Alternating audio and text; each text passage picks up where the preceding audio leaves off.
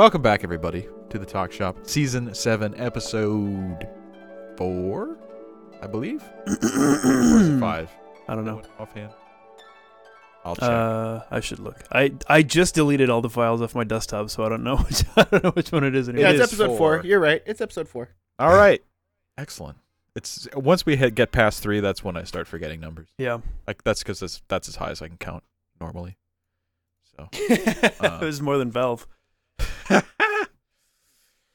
well, what the heck? I'm Tom, joined today by. Corey, And I, as always, am your beloved Samuel.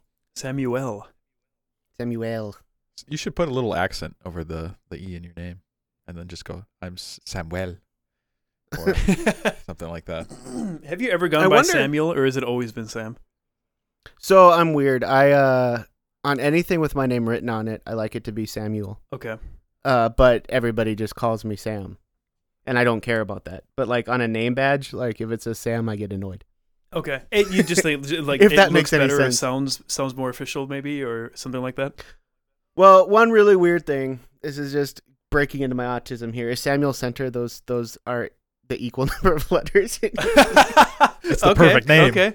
so I like the fact that there's balance there, but if you say Sam Center, it I don't know, it just sounds wrong. It's not as aesthetic. Yeah, it's All right, it- all it's right. aesthetically What if you, is it still even if you combine the two names together into one super name? Three plus. you mean, like Sam Samuel Center? I guess it'd Well, we could combine. We could just say Sam Center. Samson. Samson. That's like a medicine or something, like some kind of prescription drug. Samsonite. yeah, It's- Samsonite. Prescription Samsonite. the only thing I can give you is a heavy dose of D. Vitamin D, that is. Part of a Yeah, balanced get your sunlight, kids. yeah, go Oh, touch grass. speaking of the segue of the century, Oh boy. daylight savings time. Oh yes. Oh, there we go. Yeah. Why did it take so? Okay, so first of all, if you don't know, uh, there's In a the bill out US. right now to cancel it in the United States. Yeah, it passed in the Um, Senate. and uh, it bipartisanly supported. I think it was the first unanimous vote in like 200 years. it was it was unanimous consent. So like yeah. they Nobody objected, right? Isn't yeah, it's like, during a normal hearing, they'll just introduce a bill and be like, "Hey, we want to pass this by unanimous consent," and then there- there's like five seconds of silence, and if anybody objects, it doesn't pass. But like nobody objected, the bill passed. Now it goes to the House. their hearing aids are probably off. Yeah, It true. happened. it happened right busy after trading stocks. uh, right after we sprung. it happened right after we sprung ahead too. So I just love the idea that one of them like woke up and was like, "I hate this bullshit." God damn it! I slept through it again. They tried this in the seventies. we need to get rid of it. True. Like I've always wondered, like it's like it's like a relic from a. It's from the trains, right? They used to have to adjust time for the trains. I've no, heard, they, like, when the they, railroad they was did it to ration power during World War II.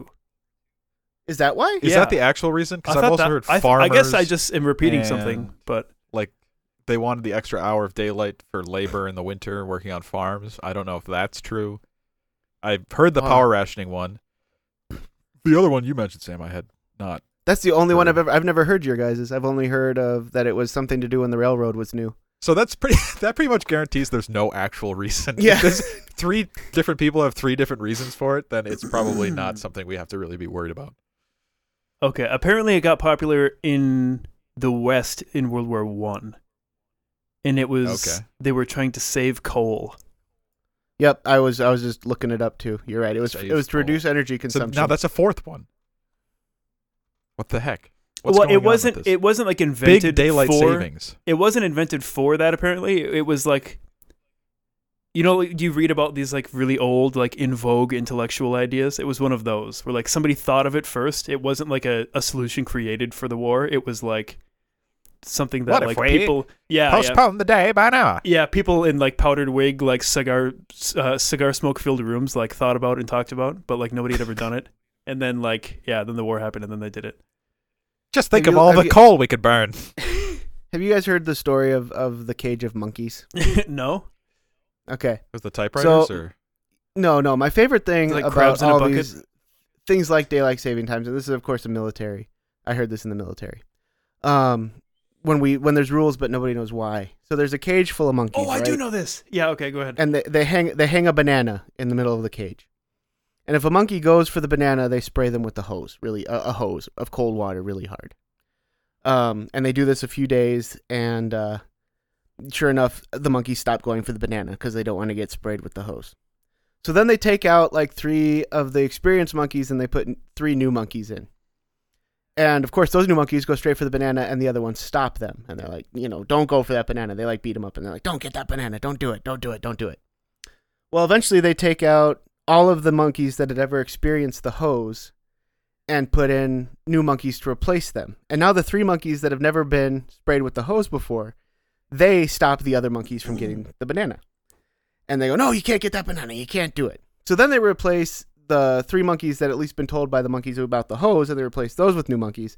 And long story short, eventually this cage full of monkeys will never go for the banana, but they have no re- they have no idea why. Yeah. they just know that you don't go for the banana, and they've never been sprayed for the hose. And I think that there's a lot of that stuff in life where we just don't do things. You know, in the military, it was about certain rules and regulations that nobody understood why they existed, and it was like, well, you know, there's probably some kind of, you know, figurative hose at some point that sprayed everybody and got us all afraid of it. But yeah, so that's uh, that's the story of the monkeys. I think that this daylight savings time is definitely a monkey situation It does seem. and like it's that. it's so ridiculous. I mean, I, I'm very glad to see that it might be done with because seriously, how like just on a basic level as a technologically advanced society, how weird is it that twice a year we're like, well, time to change the way we Yeah, we perceive honestly, time. it sounds it sounds like something you'd read that they did like 600 years ago, like like some weird ancient medical practice or something. It's like, well, can Yeah. you believe they used to do? Can you believe they used to set their clocks back every year? What? That's so weird. yeah. So And it's always such a big thing. There's always like your job will email you, everybody you know who you do things with will text you like, "Don't forget, we're, yeah, we're like, magically changing the the way we we act during certain time." Do you remember bef- the time before you had a phone that would just automatically adjust? And Yes. that's where you have all your alarms. Yep. Like I had a dumb phone, hmm. and I think the time would. Well, I didn't. I don't remember how it worked, but I woke up an hour late before for work, and then like you're just like sprint out the door. Like I think there's a bunch of stats on this. Like the number of car crashes spikes the day after. And yeah. heart, heart, attacks heart too. attacks. Yep. I've And- heard the heart attack one. Yeah. and just like general workplace inefficiency like you can i think it's like uh there's like a it's like a six or seven percent like gdp like anchor for a little while I'll tell you what sucks major ass is when because I've worked midnights during fallback, and it sucks. it sucks so bad getting to 2 a.m. on a midnight shift, and then like in the hospitals, there's like this big like the clocks. They don't just move back an hour, right? Like they spin all the way around yep yep until they're an hour before, and it's like almost like a ceremony. And you'd sit there and you'd watch 2 a.m. turn into 1 a.m. before. No! that sounds horrifying. That actually, does It sound was. It horrible. was I honestly. guess I've it's never one of thought the, of that. That's God. That would suck so bad. Oh, It's, sweet. it's in the top 10 list of worst. So close. Yeah. Wee. It's, like, in the God is top 10 worst feeling that's not actual physical torture. It's just one of those things where you're just like, "Ugh." and it happened to me more than once. So, You'd sit there and I'm assuming it. you have to work the extra hour then.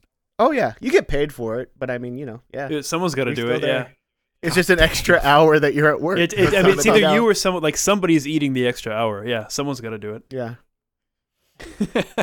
so that's going That away, sucks. hopefully.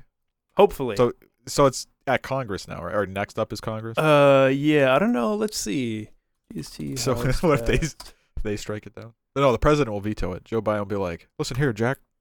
I I remember Corn Pop used to wake up before daylight savings."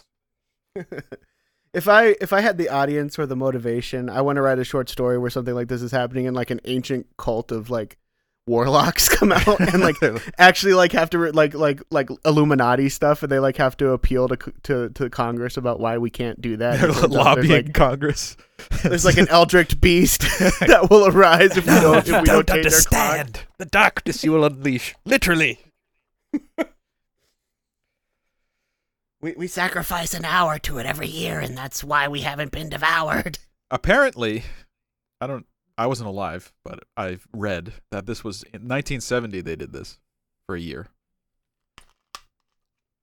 They got rid of. I was in uh, my 20s. I wasn't paying attention. but I think one of the complaints I read, and I don't know how true this is, it's all anecdotal, but um, one of the complaints was parents didn't like that their kids were going to school in the dark. in Okay. morning. So they repealed it, and, and then it came back. I wonder, is there like, po- is there like regular polling on the popularity of daylight savings? I mean, that's got to be pretty closely unanimously hated. I, I've never seen anybody be like, "Oh boy, daylight savings." Yeah. I've never, I I've never met. You know what I mean? I, I, uh, I love setting clocks. Some like autistic guy who's just like obsessed with clocks. I'm gonna do something right now just for fun, just because Facebook never fails me. You're gonna look up I'm the gonna- the other I'm- side. I can't I'm gonna look up trying to do pro daylight savings in the search bar and just see if I get Mm. anything.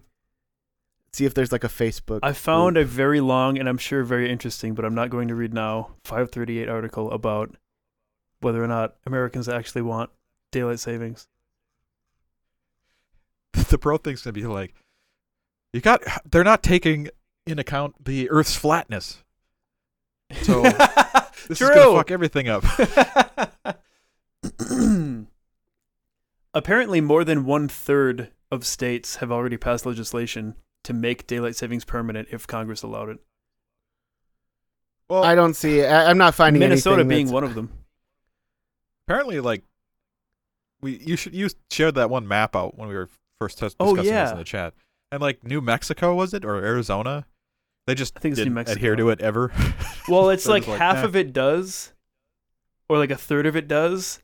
just just in Phoenix. Yeah, I don't know how to ex- else is like, it's I'm looking at the map now. It's so weird. Like most of the state doesn't adhere to it, but there's a part that does. But the part that does is encircled around another part that doesn't.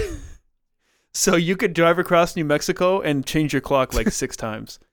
Yeah, my mom actually lives in Arizona, and like at some point she's like two or three hours behind us. Suddenly, what the heck? That's crazy. I don't know. Yeah, fuck daylight Yeah, I'm not- I'm not All my seeing homies hate anything. I daylight savings time. I'm not finding any. I'm not finding any crazy large like. We have to keep the tradition of daylight savings. So, I think this might actually be one of the few things on this entire planet. that we America's can all whole come again. together And agree True, on. nature's healing. Imagine. What if okay now really putting on the tinfoil hat? What if the whole reason this was introduced at a time when we were as fractured as we are right now, it was like one of those little blue pills that they could like launch into the atmosphere Yeah, to, there's, like, like- make sure we all came together. on well, one remember thing. daylight savings? We all agreed on that. Yeah, there's Yeah, like a yeah, piece of daylight- legislature that's behind like uh it's like in case of emergency break glass and there's this is one of them that is just like a slam dunk. Kamala Harris is going to run in 2024 specifically only on the daylight savings. We've got nothing else to show. She's like, "Hey, we did daylight savings though." yeah, that'll be like in, during the presidential debates coming up. It'll just be like, well, we got rid of daylight savings. We have some questions about Ukraine and Ru- no, no, no, no, daylight savings. Let's keep it. Let's keep it up. Let's. Well, what actually affects the average American? Daylight saving. Forget about the gas prices. We'll ignore those for now. Yeah. Donald Trump didn't get rid of daylight savings. I mean, The whole audience come is like, mm, Yes, mm, of course. yeah, That's mm." true. That's true. He didn't do it. By the way, He's just got my gonna sneak vote. this in there. We need a fourth COVID booster, and now back to the daylight savings. It's Um, funny how that just dri like maybe I just I kind of stopped paying attention in general, but there would at least be like moments where like COVID stuff would pop up. It's like to my knowledge just gone now. I don't hear anybody talking about it. I don't think ever. anybody I think cares that's about just it anymore. another- I think that's just another one. It got. I, I I can confirm that the the latest strains were. I mean, it was never quite as deadly as we initially thought in the first wave. I mean, a lot of people died, um, rip, but it was never like the the world ending thing that it was initially. to be. you know, could have possibly been. And each wave since then has been less severe. And now I think this last one was, uh, I mean, 99% of the people I saw who had it didn't even have symptoms. Um, and I think that as just a species, we were like, eh, we're kind of done with that. And then, of course, Ukraine did get invaded, which is funny because, uh, in- our last episode, we were like, ah, it's probably going to happen, you know. Oh, yeah, it hadn't happened. It happened Oh, like, the, yeah, it happened like that's the next true. day. Man, it's been a happened, like, while. yeah. Um, and so I think it's almost like just as like one group conscious, we were kind of like, hey, let's just uh, let's just move on. Let's just you know, let's just not talk about it I'll anymore. Maybe I'll tempt fate one more time in regards to like uh world news. There's no way we get nuked. No, imp- no fucking way ever. Impossible. There's no way. Next episode. I, will bet. I'm this is a talk shop live from the Fallout shelter. yeah, I'll bet my next paycheck that we don't get nuked. How about that? Easy money. Easy money. Never True. gonna happen. and I can't wait to to ride my bicycle over the the fallout ridden ashes of the country to collect the bet from whoever takes it. to pick up my useless funny money. you gotta save up their bottle cap. True. What if the nuke goes off before we revoke daylight savings, though? Maybe that was the plan Well, all along. the the EMP Strike would when fry there's all of the, the clocks. hours up in the air. Oh, I guess. Well, yeah. Well, that affects batteries too, right? EMP. Yeah. I uh, don't know. So then we'd be back to consensus for daylight saving. It would be true anarchy. what about sundials? you could have like a wind up clock, but then everybody Well, would guess- have to agree to do. I do guess day- the ash yeah. in the atmosphere blocking out the sun would probably put a True, yeah. That's the thing about that. every dystopian, like post-apocalyptic novels. You know how everybody becomes like roving bands of like uh, barbarians who just Yeah. eat each other and stuff like that.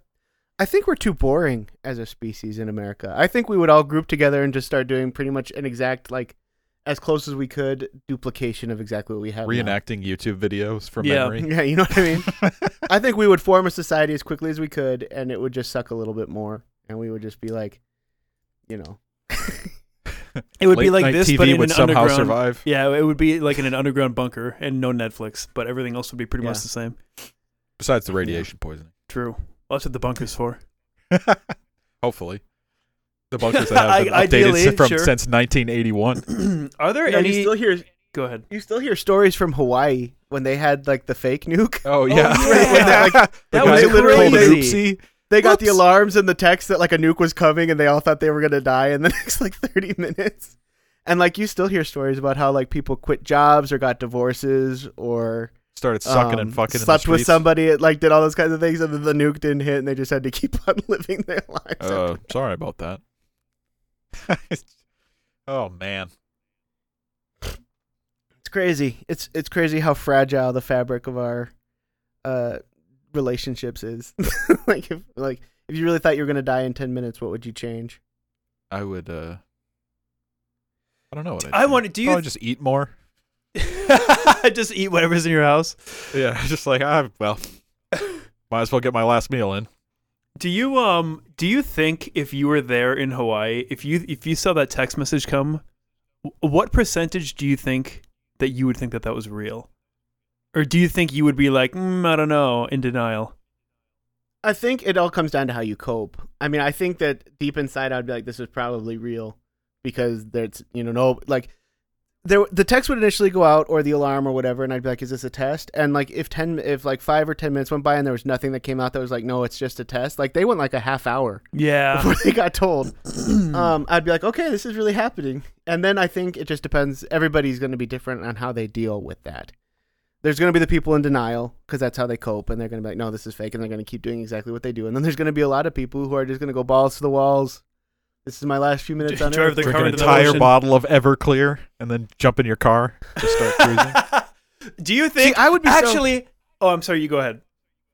I would be so torn because, of course, if I'm going to get nuked, I want to be blackout drunk. Like, I don't feel bad about that. But I also have a family. so well, it's like- easy. You all get blackout drunk. True. And I wouldn't let I wouldn't want my my you know four and a half year old daughter's last image on earth is her dad pissing himself. Swinging a Well, t-shirt you over wouldn't his want her to die without ever experiencing alcohol. I would not give. Come on. He tried to trap you there. He tried to pull one on you. Okay. Do you think uh I, I Tom made me think of this when he said like, you know, drink the bottle of Everclear and jump in your car. Do you Yeah. think legally you could get some sway if you did did some real dumb shit uh as like a as like a legal def- like temporary insanity like well I thought I was about to die. Uh, so I was just I don't know. some That's a great shit. question. Yeah, this guy. They would have must have to, been right? a bunch of like you would probably legal get cases. you would probably I don't know. I wouldn't. I'm not just gonna. I don't think you'd get off, but I, I. They probably wouldn't throw the book at you. I don't know. I, I'm yeah, just making it'd that probably up, be more like I- a probation kind of situation. Yeah. Because I mean, The nuclear holocaust is no time to be partying with your friends and driving drunk. I wonder. See, even more than like that's a great question. Like I don't know, but I also wonder about the people like told off their bosses, like quit their jobs. yeah. Like I wonder if they got like. I a, wonder. "Eh, that's a good question.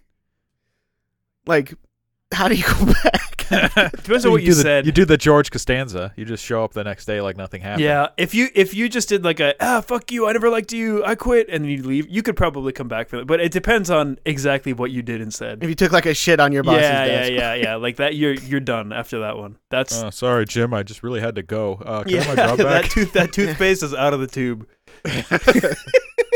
There's no putting it As a- back. As a, as a, like an entire state, Hawaii had to probably just look at each other and be like, "Hey guys, we just need to give each other like a 24 hour pass." it's like the purge. yeah, like They should just do that every once in a while. Actually, they should just send out a fake notification just to keep everybody on edge. True. Specifically to Hawaii, I'm saying. Not That's anywhere only- else. what they- it's like the purge state, purge island. I wonder how long it that's would like take what for people ISIS to was move. doing. You know, ISIS when they had prisoners and they were going to kill them, they would, you know, they'd film it, and for a while it was getting really out of control, like running people over with tanks and blowing them up and lighting them on fire and all stuff like that. We found out later that they were actually like, they would do frequent rehearsals and fake filmings, and they would like practice it. And the poor prisoners, like they rescued one, and the poor prisoners never knew when it was going to be real or not. So when Oh it my finally actually happened, like they were completely surprised. How awful is that? That's That pretty is- awful. That's pretty messed up. So like they'd bring them out and they'd like bring the tank up to their feet and then stop and they'd be like, "Yeah, this looks good. You know, the shot is good." oh my excellent. god. And Nice then one, they'd put him back in the. Wow, we're gonna have to retake this. Uh, the lens is a little out of focus. We're, lose, we're losing daylight, so then they put him back in the cage until the next day, then do it again. Oh my god, isn't That's pretty awful? awful. Like, yeah, that's fucked up. I don't know. This might be this might be unpopular, but those ISIS guys, I don't know. I'm not I'm not a fan of that. I'm Oh, did you see that? Did you see I that think the, the truth is- Taliban came out against Russia though? So we oh, I can't didn't see them. that. I did see We're that because uh, it cracks it cracks me up because you know uh, the Ukraine is is creating a foreign legion and they're accepting anyone that comes. yeah. and it cracks me up because now it's all probably happening. I, I would imagine that there's Taliban and American veterans on the same team. What? that is How awkward! It's probably it, it's probably not zero. Yeah, th- there has to be at least one of each. Are you John Smith? I am Mohammed. I did the car bomb in 06. Oh, that I was killed you. your best friend. Ah, you, You son of a gun. rascal. You killed my best friend. I knew him since childhood. Died in my arm. Let's kill some Russians. oh my god! I haven't been able to sleep since. There's still shrapnel his- in my calf. Holds up his neck. He's got like scars from the rope from how many times he's almost. Oh my god! Well, you did this, you son of a. No. I can't I'll get maintain any next time. healthy human Finger relationships. You know, I read a super interesting article actually just the other day, uh, and it was an American who'd gone over to join the Ukrainian Legion, and he was like, "It's a trap. It's terrible. like they're just using us as cannon fodder." Like, and and at first I was like, "Well, yeah." What did you're think going was gonna fight happen? A war against Russia, but he it, a- after reading it. It does like apparently not even everybody gets a gun. that's the that's like the that Eastern European level. way. yeah. yeah. You get the bullets. You get the gun. and like literally they'll just send like crowds of them in front of the enemy while the uh, the actual Ukrainian uh, military like sweeps in and does like a, a flank maneuver. I mean, you have to think But like apparently- politically. Like if you if you're outnumbered ten to one or whatever, and you have you're like a general or you're the president, and you have your own home army, and you have this this this other army full of foreigners that aren't citizens of your country. Yeah. You're of course they're gonna be the cannon fodder. Like just like politically, Yeah. like of course. I think people have this very romantic notion of going over and joining the Ukraine military that they'd be like heroes and that you know kind of like that. I, Get all the Ukrainian American- you- girls. not even white savior, but like American savior. Yeah, sure. like the capitalists have come to set you free, and like found out that they have zero credit there. They just I- throw you in the bed I'll of a tell what- pickup and drive you to the front line. Yeah. and they're like, all right, pop day- out. Bullet through the head immediately. One day, if, if this all works out in a way that doesn't end the planet, there's going to be a hilarious movie. It, it must be really bad. Like they must be getting some real scum over there because you don't know Zelensky, he just he actually just put out a message that was like, "Hey, we don't want you if you don't have combat experience. Like we only want veterans." So I like imagine all these pickup trucks of like proud Texans rolling up that have never been in a firefight. Hell yeah, Just like- brother. The Dodge Redditors, Ram will be able to like- run over a Ruski tank any day. Yeah, redditors showing up with absolutely no fighting skills Yeah. whatsoever. I could be a medic. yeah. Never All right, shot a why gun don't you go before. stand in front of that our trench by about 15 paces? Yeah. I think that what like there would be a hilarious movie about just the crap that they got because I know that they're getting a lot of people. This is like the first, like, well, it's not the first. It's the most social media war ever. Oh yeah. oh, for dude, it's sure. been we haven't even It's gotten to talk about that. So I've already I've already outed myself that I have TikTok. This is it's been absolutely wild, and of course it's stopped now because both militaries put a stop on it. But it was wild seeing a live invasion of a free of a free country, um, live on TikTok from both sides, and like they'd be doing lives, and they would like there were Russian paratroopers like filming themselves jumping into Ukraine, and then there were oh my were god, and like doing like the devil horns while they were doing it, and I was like, this is just This is surreal. crazy.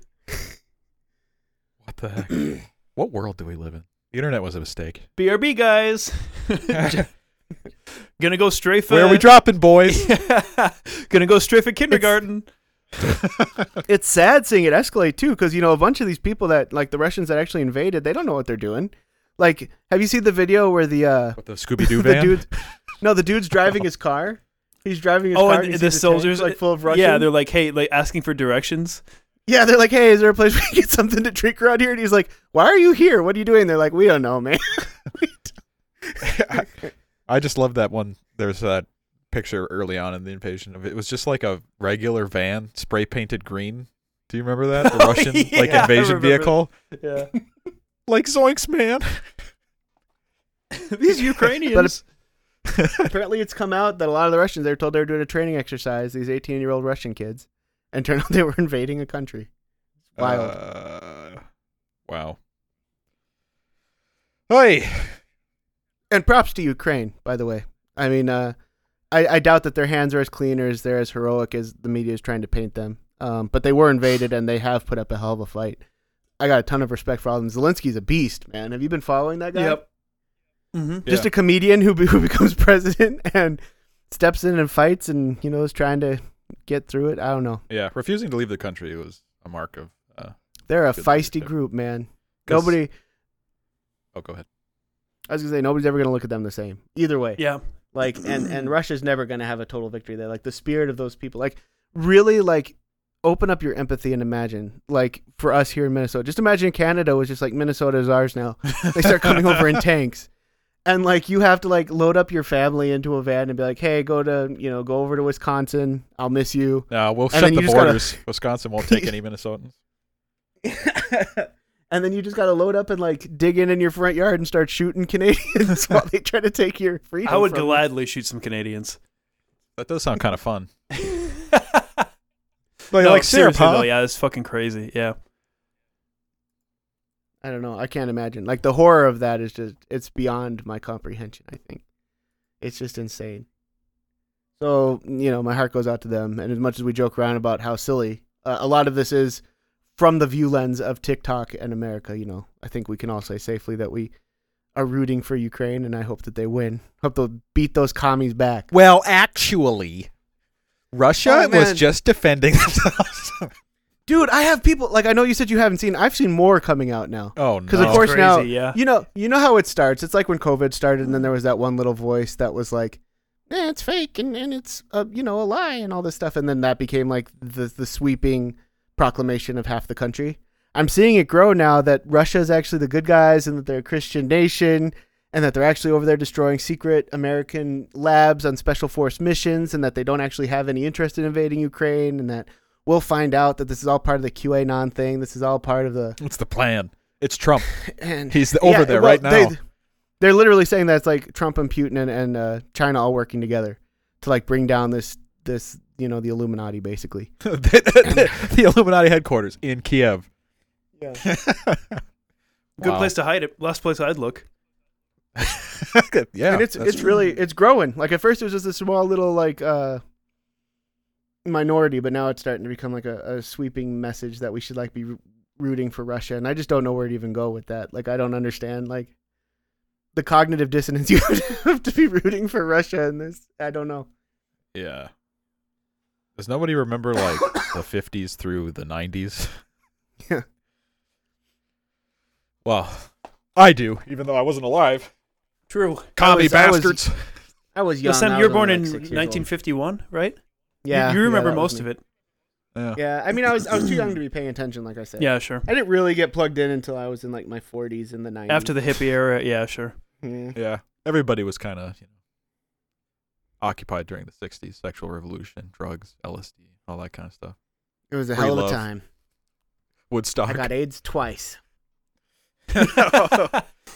Managed to kick it both times. Just needed some ivermectin. yeah. Right on. All right, Well- well, is it video game time now? I think we can segue in. First off, I know we just had a whole episode dedicated specifically to Elden Ring. However, in our midst, in this very chat room, we have among us somebody who has actually completed Elden Ring. the f- the first Elden Lord of this of of anyone I know, and that's because I'm just unemployed right now. So I have a lot of time. No, you're employed Uh, by Elden Ring. Yeah. Um. Yeah. I mean, I love it. I the the only problem with Elden Ring is that after you beat it, you have no idea what to do with yourself as far as video games go, because there's just nothing that really scratches that itch. So basically, right now, whenever I'm going to play a game, I just go and I help other people beat it But by getting summoned in to help them with the boss. Um, I will say that it did not dethrone Bloodborne as my favorite game of all time. Really? I just think Bloodborne has some special stuff. Uh, I wish that they do a 60 FPS upgrade for it so that everybody could see Bloodborne and experience it. Um, the thing with that one was is that I that was one of my first Souls. I think that was the second Souls game I actually played, and it starts out with werewolves in London kind of a feel, and I wasn't really a huge fan of that. And then slowly but surely it devolves into this crazy lore of like Eldritch horror and things beyond our comprehension and all this stuff. That's just you can't replicate it and you can't do it as well as that game did it. But Elden Ring is officially now probably my second favorite game of all time. Easy. uh the fact that it goes on for so long and continues to introduce new and incredible things all the way through is an achievement that you just feel spoiled that for the price of one game you got so much. Every new area I go to is like, damn, this is like its own game, or like another game would have had this idea and made an entire game out of this. But it's and it just never stops. it's like one of twelve things. Yeah, in this game. Yeah, it's crazy. The other thing I want to say is I just want to give another middle finger to the people that said that this was an easier Souls game because the last third of this game has some of the most frustrating, difficult bosses that I think I've ever played. If it was like Sekiro and I couldn't summon people in and do and, and have teams when I fought them, and I know it's balanced for that, and that's why it's so hard. But I probably would have never beaten it. Like it gets so like there's a boss. I won't spoil names or anything like that if you're following the lore and you care. But there's a boss that every time they hit you, they heal. They have like a blood ability that like so it's it's one of the hardest bosses of all time. Plus, you can lose all of the time you've put into it because every time they, if if you miss one combo and they hit you, not only do you almost die, they get all of their health back. Oh, all of it back. Uh, they can uh, through some of their, and they have a move that's just about a one shot kill for anybody if you're not really on it. Um, but let's just say that you have people summoned in and she uses that on them and kills them. She will be just about fully healed by the end of it. Oh. That doesn't sound and you fun. best believe it's a two phaser. Hell yeah. to that fight. Um, but again, the thrill when you actually conquer something like that. Coda and I, Jack and I, uh, former host here, we spent all of Friday night trying to get him, helping him beat it, and we didn't do it, but we still had a blast. Like that's just the weird thing about Souls. That's the magic of it. In any other game where you'd get ragey and quit and you'd get sick of it, something about this, it always seems just doable enough that you're always willing to roll one more time. Yeah, I mean, like the one Um, time we played together, and we that was like the first boss in the game, the tree sentinel, the first one. Yeah, that was a blast. Like it, it's We died, like, it's, seven it's times, but- unparalleled, man. Yeah, I finally went back. we beat it though. I finally went back. Uh, I dodged the tree sentinel early on, and I never really went back to that area. And I went back to that area at like level sixty-seven or something, and it was like a four shot. it was like it Yeah, was so yeah. easy. I I like. I really like the. And we said this in the, the the last podcast, but like I really like the enemies not scaling with levels. I like the idea of like finding the area that's just because like it is a little bit harder to hook up and you do spend a little bit of time just like stomping all over the shit enemies but like when you find the area that was made exactly for where you are it's like it's so rewarding And I will also tell you, because you've mentioned that you're a little bit worried you might be over leveled, Corey. I promise you that you cannot be over leveled. I promise you. You might have an easy time with some world enemies, but I. Where are you at right now? Like um what? i got to if, if we're not spoiling uh the the festival boss in the lower right okay, um, so the festival boss is probably the first, the first escalation and challenge, and that's a good yeah so place setter for I'll- what I'll you're in for moving it. forward. I found him at like level 30 or 40 something. And then I was like, nope, fuck that. And then I went and I I basically it, it discovered the entire map. Uh, they nerfed him. He was so bad that they nerfed Oh, him. They, did they? Did from they? never nerfs bosses. In their last patch, they actually nerfed. Him. I him. didn't know that. So now, like, there's a lot of internet like conjecture. Twitter, like, Twitter figured out that I like Elden Ring, and now every time I go on there, I get a million Mm, Elden Ring posts.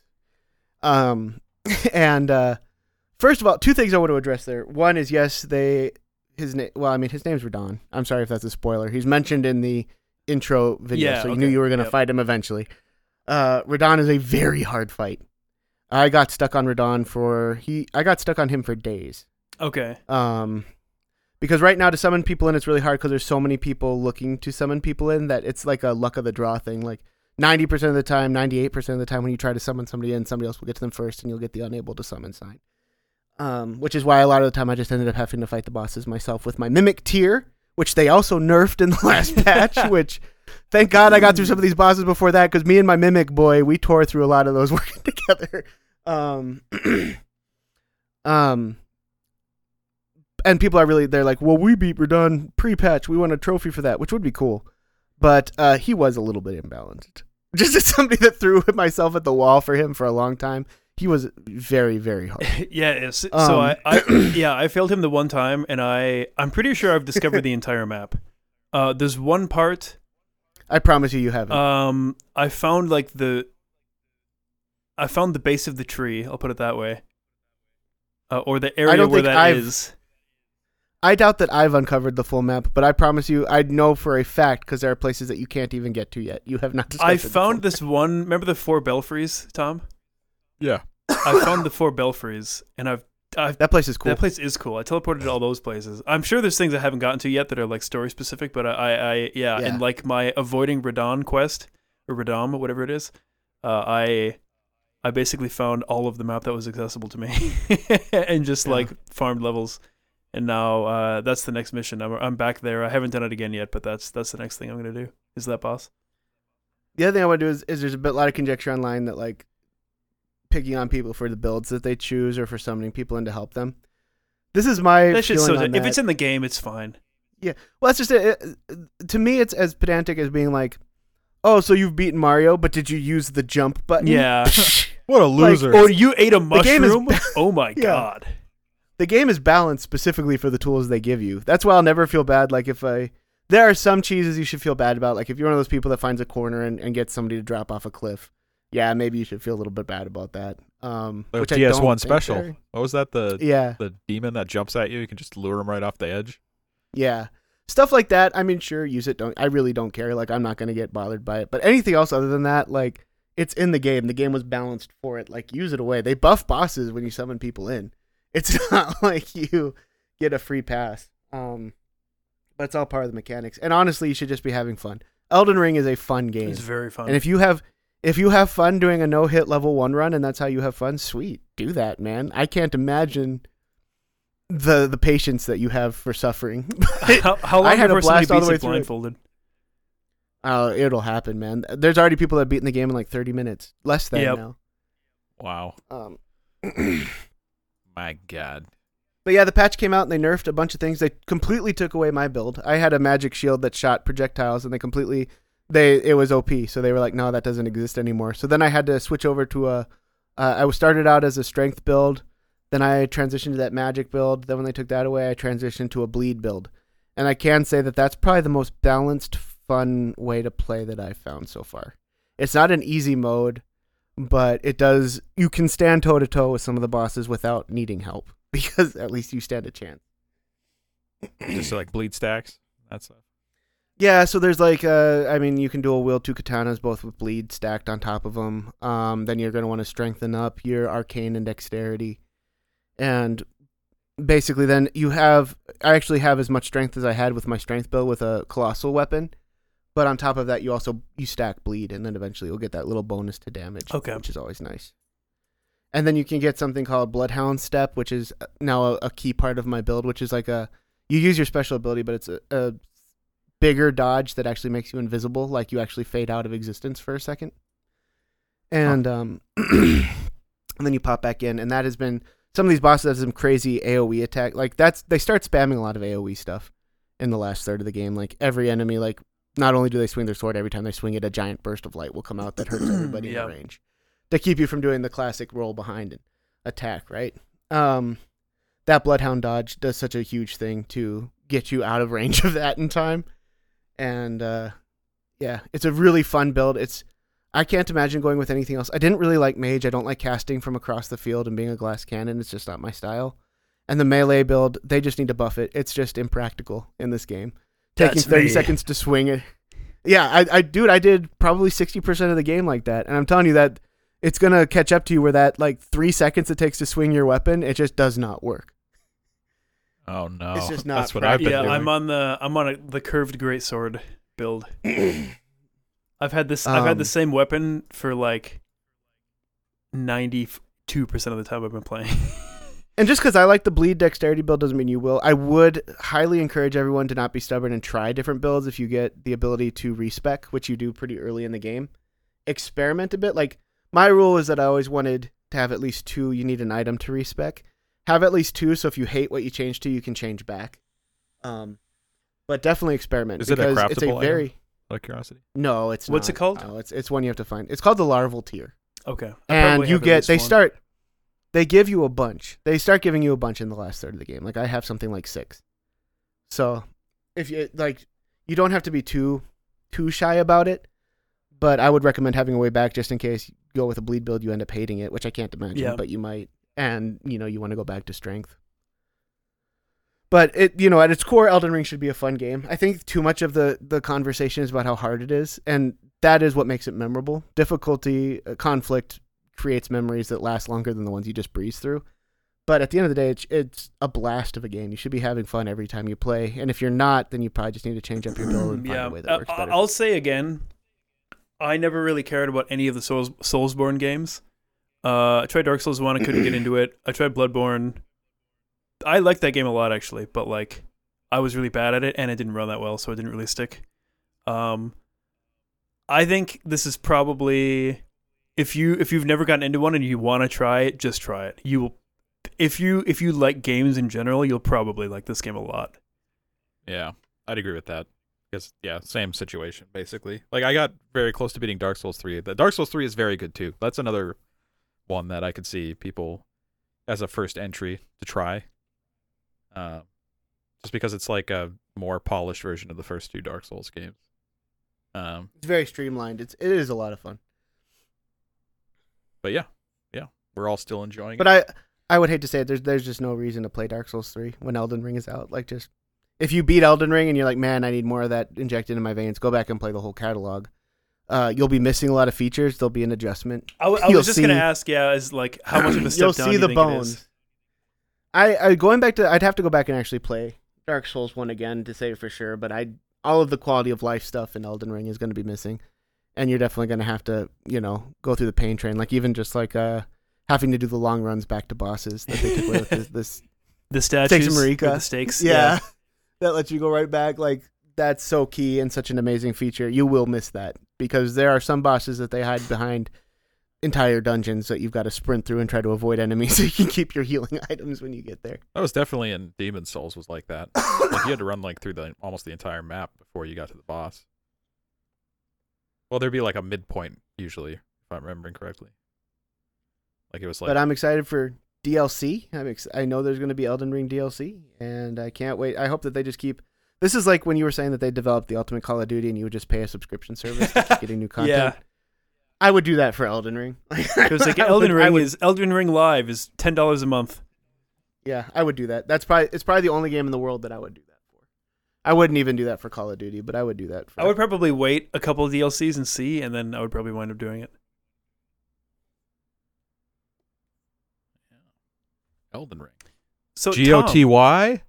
Mm, Perhaps. probably for me at Most least likely, so far. Yeah, It would it would take something insane. it's probably my G of the last few Ys. yeah. Yeah, that's, that's I, definitely I, true. I haven't played anything there. Uh, it's a very special game. Um, that being said, I'm willing to be surprised, but I've seen the release calendar this year, and I don't foresee anything. Yeah, it's like I'm not God of War, the first like the remake, the whichever year, 2018, 2019 when that came out. Yeah, That was good, but it's not anything to the level of this game. No. and I don't expect that Ragnarok is going to come close either. So like, I don't know I, what else is major that's coming out this year. uh, let's see. I'm looking at the I'm sure there'll be calendar another now. Call of Duty. I think Modern Warfare 2 probably comes out this fall. Shadow Warrior 3. Uh, WWE 2K22. game of the year instantly. True. Instant buy GTA After- 5. Again. Again. How many times are they going to re- re- That's the that? PS5 and Xbone version. Or X, it's not Ah. Xbone, I'm sorry. I keep calling it that. The Essex. Uh, that's pretty much it.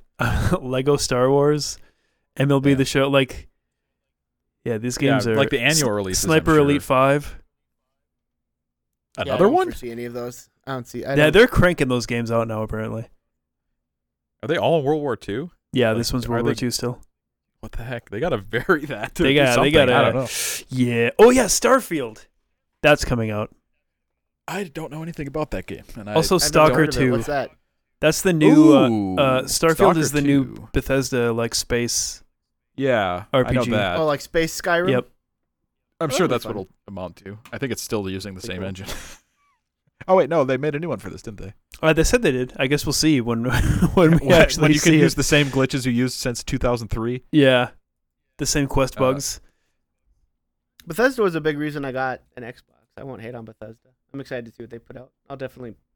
I think all of their big games come out free on Game Pass anyway, day one. So Stalker will be pretty rad, I think, if they pull it off. I'll right? I'll buy that game. Yeah, for sure. But yeah, Um, that's pretty much it. Uh, Tom, why don't you tell us about Gran Turismo? yes. Normally it would be Just me. gonna Segue into that. I know. Weird. Listeners, longtime listeners know that uh, for the longest time we would have to make uh, Corey explain motorsports and why they're enjoyable, and I think it's starting to click with me a little bit. Um, so I kind of picked up GT7 on a whim. Um, I guess first off, this is my first Gran Turismo game, and that will be an important talking point in a minute here. But out of the box, super fantastic looking, runs like butter. It's super fun. Uh, tons of different cars, all that kind of stuff. Progression doesn't seem too bad. Asterisk. Um, but yeah, I'm having. A, I can't stop playing it. I don't know what it is. Like, I went, you know, 27 years of my life without playing any racing sims regularly, and now I'm just like, this is all I like. I think of, I'm thinking about it right now. It's like, ah, I should that. Start doing that. yes. And uh, yeah, it, I mean, it's it's super fun. Like, there's a variety of different activities. I guess like there's uh, you know, you can do time trials, you can do online races, you can do uh, Grand Prix, all that kind of stuff. All, all the standard fare. One thing that's missing right now, which I think is a little questionable, is there's no grid starts. Every race is a rolling start, Yep. and you always start at the back. Which does sound forever. annoying, I gotta say. Yeah. No standing starts is annoying. Yeah, and like I I get why that would be the initial release. Like I'm hoping they add that later. I don't like it would be ridiculous of them not to, honestly. But uh, like overtaking is fun, right? Like that's a enjoyable thing. But on the other side of that coin, the AI is a little rough. they uh, don't have any preservation instincts whatsoever. And uh, if you are trying to like overtake on the inside going into a corner, they will just run into you every time. like even if you're tur- if you turn in first, like they're just like, nope, this is my line, and then they just run right into Mm. the side of you, spin you out, or like, Very cool. or even braking. Like if you break, if you like want to break later and you break suddenly, and they are just gradually breaking, they'll just run right into the, the back of you and spin you out, which is tilting.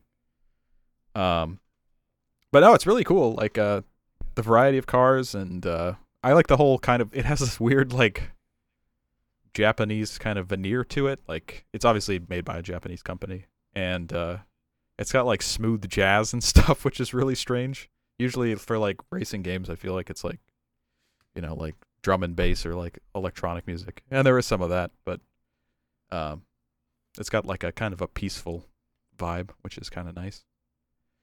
Now, there are some problems, and if anyone has heard anything about this release, it has been rocky. Uh, probably the biggest complaint is Gran Turismo is usually a single player game, right?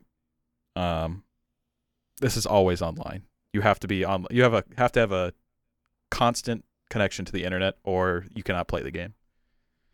Which is questionable when about ninety five percent of the game is single player. Yeah, Elden Ring does that. I get booted back to the main menu in Elden Ring. That's If yeah, like that server- happened to me. start That's Elden been triggering. You can start Elden Ring offline. You can, but I want to read the Just to messages say. and watch people die on the bloodstains. Well, then that's. I would say that that's different. That's different than a game that makes you be online. You can choose not to. Yeah. Be yeah, you can't do that with Gran Sorry. Turismo. I will defend my baby. I'll defend my baby. Um, and the reasoning for the always online connection is it's an anti cheat measure, but that only really makes sense in the context of multiplayer. And again, this is a mostly single player game. So the, the thinking now is, and again, first I'll say, since this is my first Gran Turismo game, the progression doesn't seem that bad yet.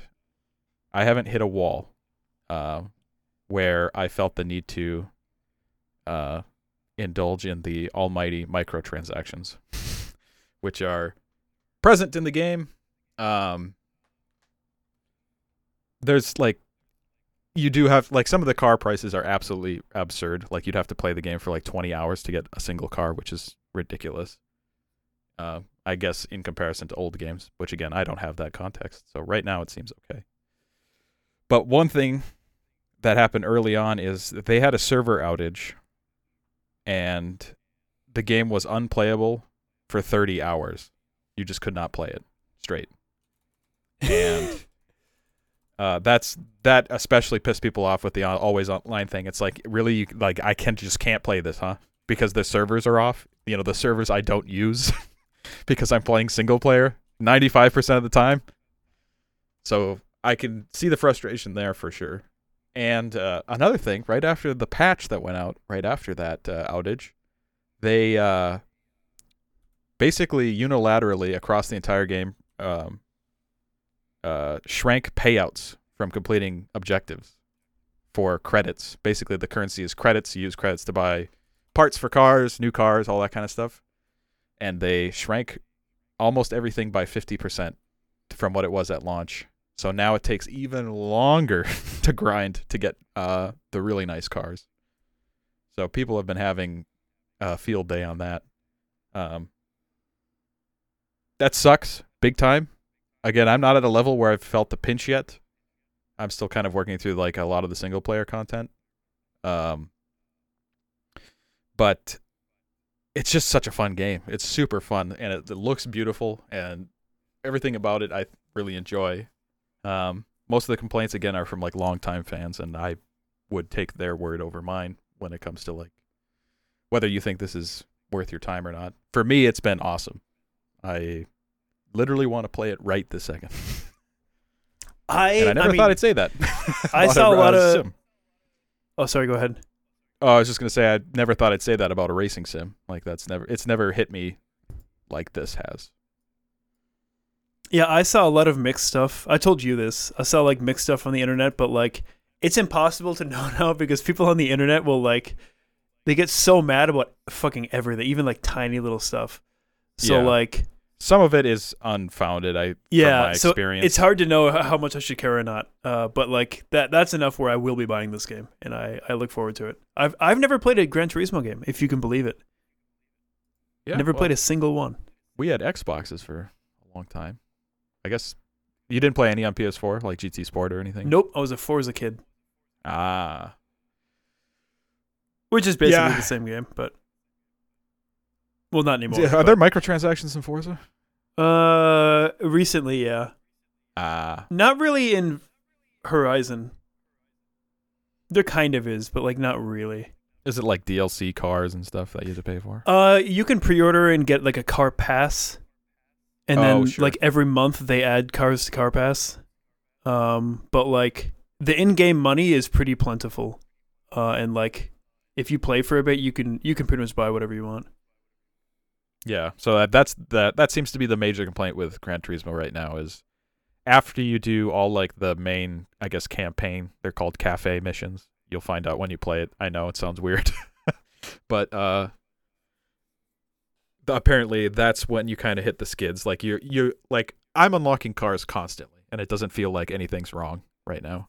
But everything I'm reading is after you get past that chunk of content, there's like still half of the library of cars, and they're super expensive, and it takes forever to grind out enough cash to get them, Yeah.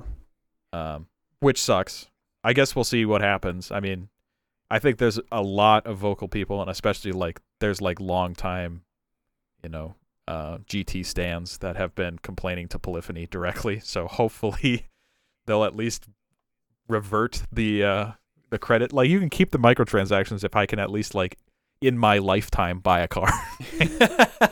if I have to Sure. spend like you know seven work weeks just doing the same Grand Prix over and over again, yeah, I can see how that. it's could be like the people who do the balancing for how much things cost and what you get for doing things should not be the same people who decide.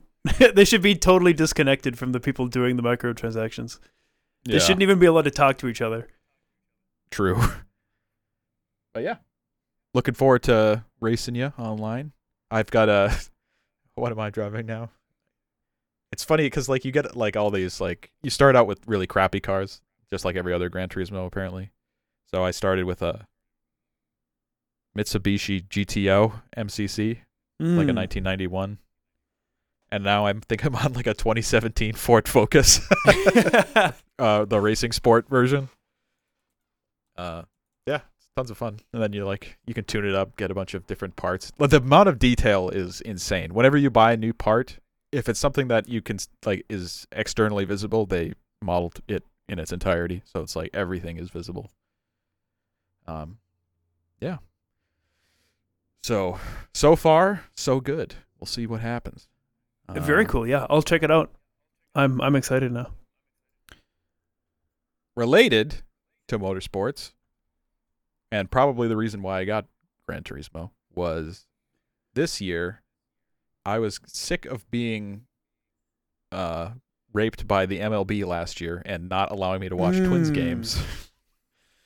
Because I paid for MLB TV and I couldn't watch any Twins games or even Brewers games where the Brewers played the Twins across the country, wherever they were. Yep.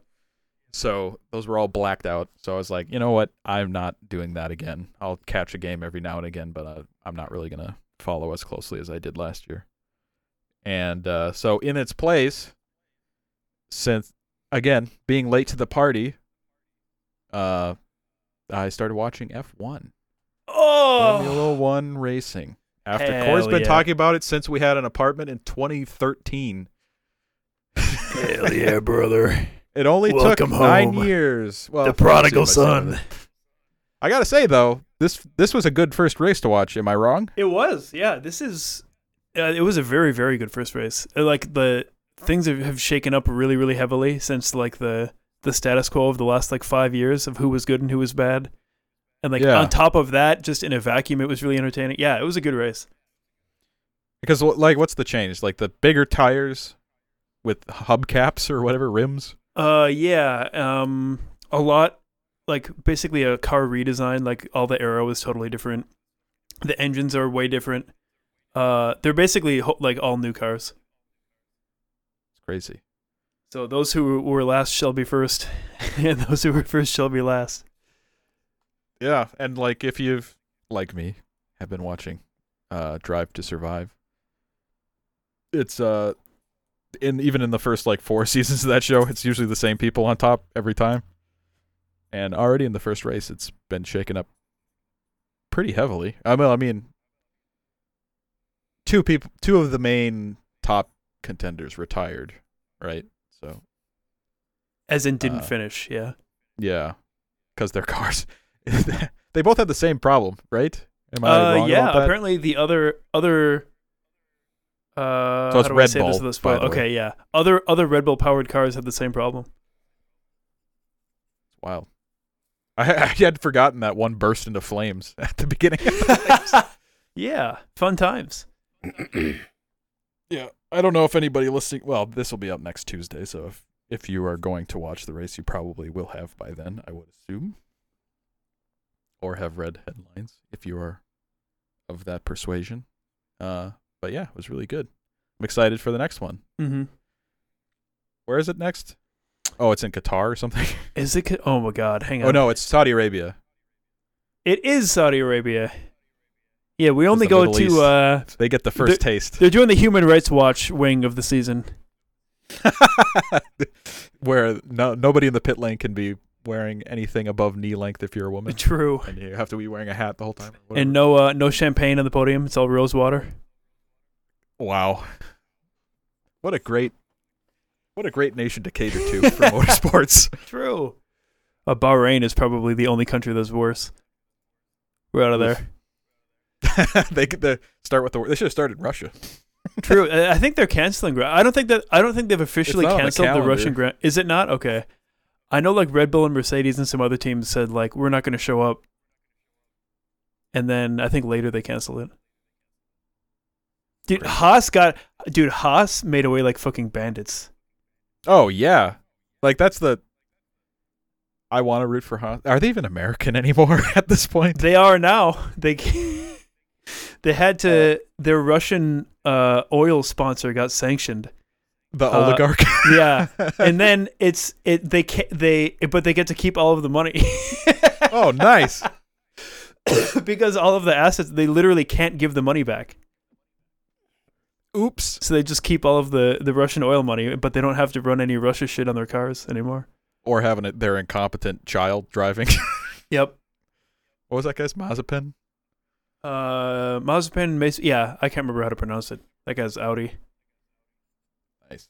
They got old Kevin back. got a boy k-mag back after i think he was out of f1 for a year two years Yeah, I think they can. They canned him. He was last year. Haas was the two young guys, right? Yeah, there's a weird sort of middle of the bell curve or like inverse bell curve when you're an F1 driver where like you you're good enough to be an F1 but you're not good enough that nobody will employ you if you don't also have a huge sponsor.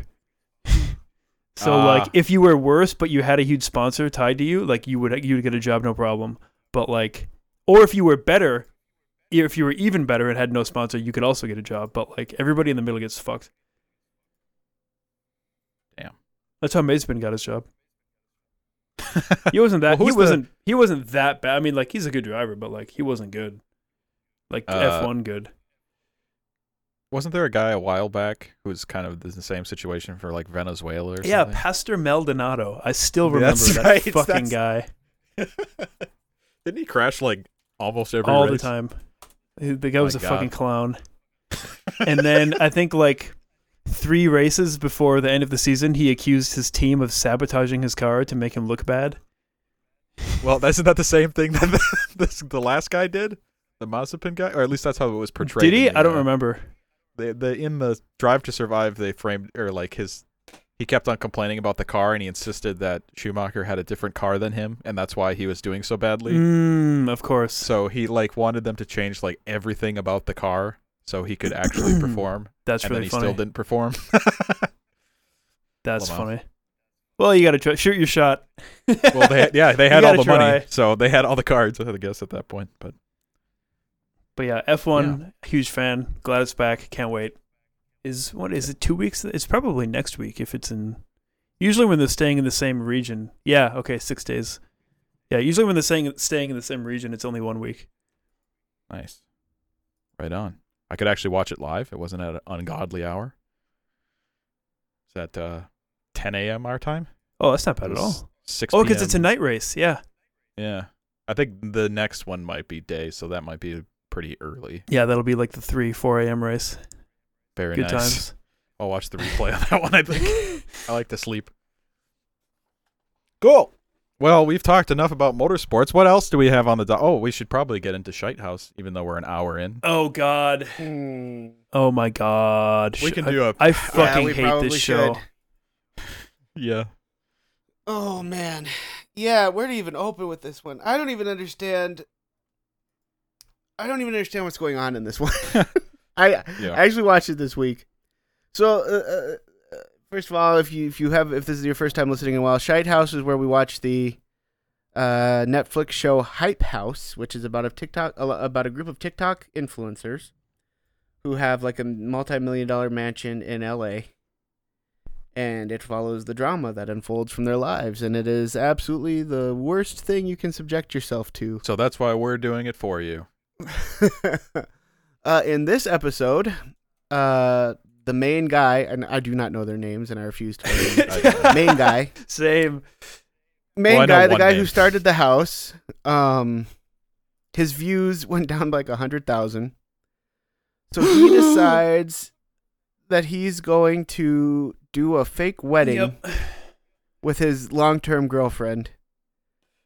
And the entire basically it's actually kind of like sad to watch. It the entire thing bad. is the the entire thing is that he just wants it to be a joke and he's not ready to get serious. She consistently wants to get married and have a family. And he unironically And knows that she wants this, and to her it's not a joke, but he still does it anyways.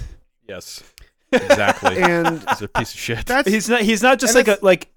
I'm sorry. I'm sorry. I'm sorry. But like, no, no, go ahead. it, no, it no, wouldn't. It would um. It would be bad if he was just like totally clueless, oblivious that like this might be having a negative emotional impact on his long term life partner, his like his girlfriend of like three or four years or something, right? Like that would be one thing. But for him to know that that's what she wants, and for him to do it, I don't it's think- unbelievable. There's not anyone in this crowd that's guilty of long-term thinking. I think. Oh my god, it's so fucking. No oh one's God. planning for their future. They're like, Fucking "Oh, kill we, me, we can do one more TikTok a month. That'll pay the. That literally, they were talking True. about. Like, yeah. We'll just make more TikToks, and then we'll make more. Mo-. It's like those two things aren't necess- like they don't necessarily correlate. Like the quantity's not the issue. People don't give a shit about you anymore. I genuinely like okay, so to the let's just get to the core of it. I don't understand why a fake wedding is good content. It's not.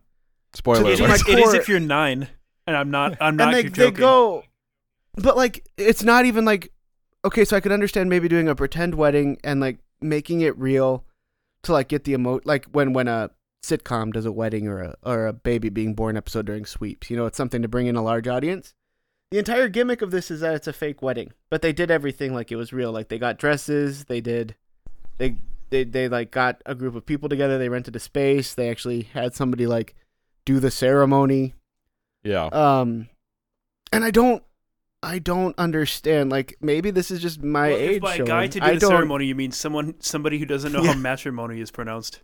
It doesn't even know the words. Yeah, oh it was god, really. that actually made me want to die when that happened. and not actually to be funny. And then like, everybody was not to be laughing. funny, that you was the most painful thing. It's like, it's. Are you actually laughing? Was it a stick or was he retarded? I don't know. I think I actually don't know. I think it in was- the latter category. I think. I think. Okay. I think most likely he's probably retarded, but was overplaying it to be a stick to play off being retarded. yeah, I'm not retarded. Uh, I meant to do that. Yeah, I think it's probably like when I that. miss when I mispronounce thing when I mispronounce words that I've only read and then I find out that they're pronounced differently and I try to shake it off like I was joking. I think it's probably a lot like that. Uh, but yeah, that was this entire episode was them planning this fake wedding, and I think it was only to make like a three minute clip. I think. Yeah. Hashtag worth. Um, And like the entire episode is basically him like basically it was back and forth between the two of them, him going, I'm not ready to settle down and be married for real. Um, I'm too young and immature, which he is, I mean, to be fair. And then her going like um, no, this is what I really want. This really sucks. I don't think that he's really paying attention to me. And there's no like resolution to it. no, it just kind of ends. Um, yeah. they do the fake wedding and then things keep going. oh, there. They, I don't even, I don't even think they have like, I don't even think they have the narrative competency to tell you if the video is a success or not. Which I mean, if you're going to do something like this, usually you at least That'll be at the beginning We of tell next people, like- episode, Sam.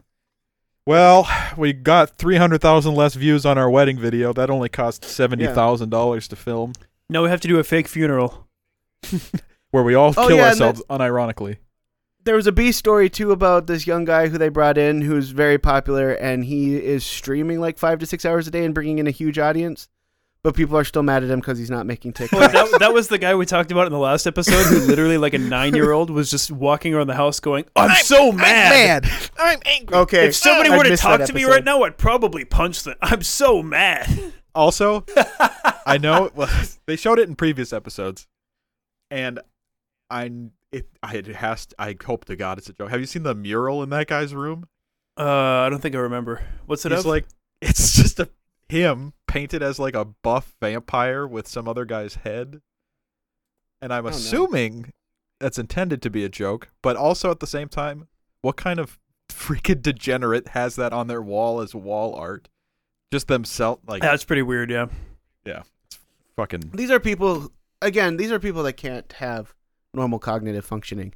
They're getting so much money and so much attention and so much love from the entire planet for literally doing nothing that it's not fair to ask them to have a normal perspective Yep. on anything. And that's that's where the fascination is coming into me. Like it's such a such an interesting study into what this does to somebody. Um it's what everybody wants, right? At that age, or at least most people want, is to have like that fame and fortune. And it's kind of like the perfect millennial dream because they don't even have to have talent to have it. Like they'll talk all the time about how talented they are and how great they are, but they don't do anything. They dance and take off their shirts. They do True. thirst traps, Sam. Thirst traps. It's all about the thirst traps. like this is the end game of what started with the Paris Hilton porno tape, where we just started making people famous for existing, and now we have a way to see all these people Standards have fallen so low. that don't do anything, and I don't know. It's it's so weird that they are so rich, and the stream one confused me because like he's clearly making a ton of money, and I don't understand why he needs the hype house, and sometimes I wonder like.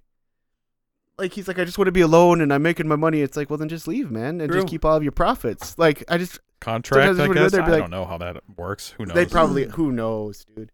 That's a good point. I think they, all just drink Bang Energy to pay rent, and then all the all Yeah. the rest of the money they make is theirs. and they get a mini fridge Yeah. every month. Uh, There was also another But bit. yeah, this- Uh, oh, Oh. do you have more to say, Sam? I was gonna say that that, that was the insufferable core of it. It continues to be insufferable and nearly impossible to watch. Yes. And I'm still amazed that you can feel like you've been locked into it for an It is a- hour it and is it a will time have literally warp. been three Yeah. minutes. It's like You'll uh, Event Horizon. True, True. Um, It's fucking brutal. uh, Three years here is ten minutes in the real world. It's like Interstellar, yeah, on the the water planet. those are Even as, like. Even as background noise, because what I did was I grinded on Elden Ring while I had it on. Even as background noise, somehow it just slowed everything so down. Did you beat more bosses then? Because time was at a standstill. Yeah, you're fighting could this. no, You're, I fighting the, you're in the same boss encounter for like eight, like eighty minutes. My it's just God. Perfect dodging. Every, even with the messed up timing. Yeah. There was another bit with the, uh, whatever the the bitch made it out of the ghetto guy, and Oh yeah. Oh, yeah, Dragun, and they had a totally not manufactured for TV Oh yeah, totally organic conversation. Yeah, where he basically was calling her out for I get cul- I don't remember the weird slang term they had for it, but like cultural appropriation. yeah, I don't remember The either. whole time I think it's oh like yeah. what culture? Fucking a Barbie doll? Like what? What are you talking about? She looked like a completely fake person. She's like made of plastic. Yeah, I, I, well, she is. I mean, because, I mean, she is right. Like, very little of her is real. That was my understanding. Well, yeah. I don't know. Uh, I didn't know what race she was, but yeah, that's true. They did, they did a touch. That's a pretty deep subject matter for the show, and I don't think they handled it. Very. Well, yeah, it was like seemed like there was no like all the evidence. It showed like they showed like three pictures. Like, look at this, and it's like, what? What about that? she looks darker in the lighting, right? And people are saying she's trying to be black. Isn't that like, or isn't that something like is? that? I don't know. I don't know. And yeah, he like called her out on it, and I don't even. Again, I don't think there was any narrative resolution there. I think he's just like, you're making people uncomfortable, and she's like, well, oh, you know what? I just remembered, and it was infuriating. It's why I hated this episode Go so ahead. much. That episode starts with exactly what I'm talking about, where she's on the car with her mom. Oh yes! And oh she's my like, my God. god! I I'm, was I'm so here to conquer mad. the world, and, and people can't stop me, and I'm gonna run this city. And I was like, but you don't do anything. yeah, and also like, can you imagine? it's like twenty years in the future. Your kid calls you. Hey mom, how's it going? I'm so great. Look at all the stuff I'm doing. Like, shut up. I'm so up sick of the drama.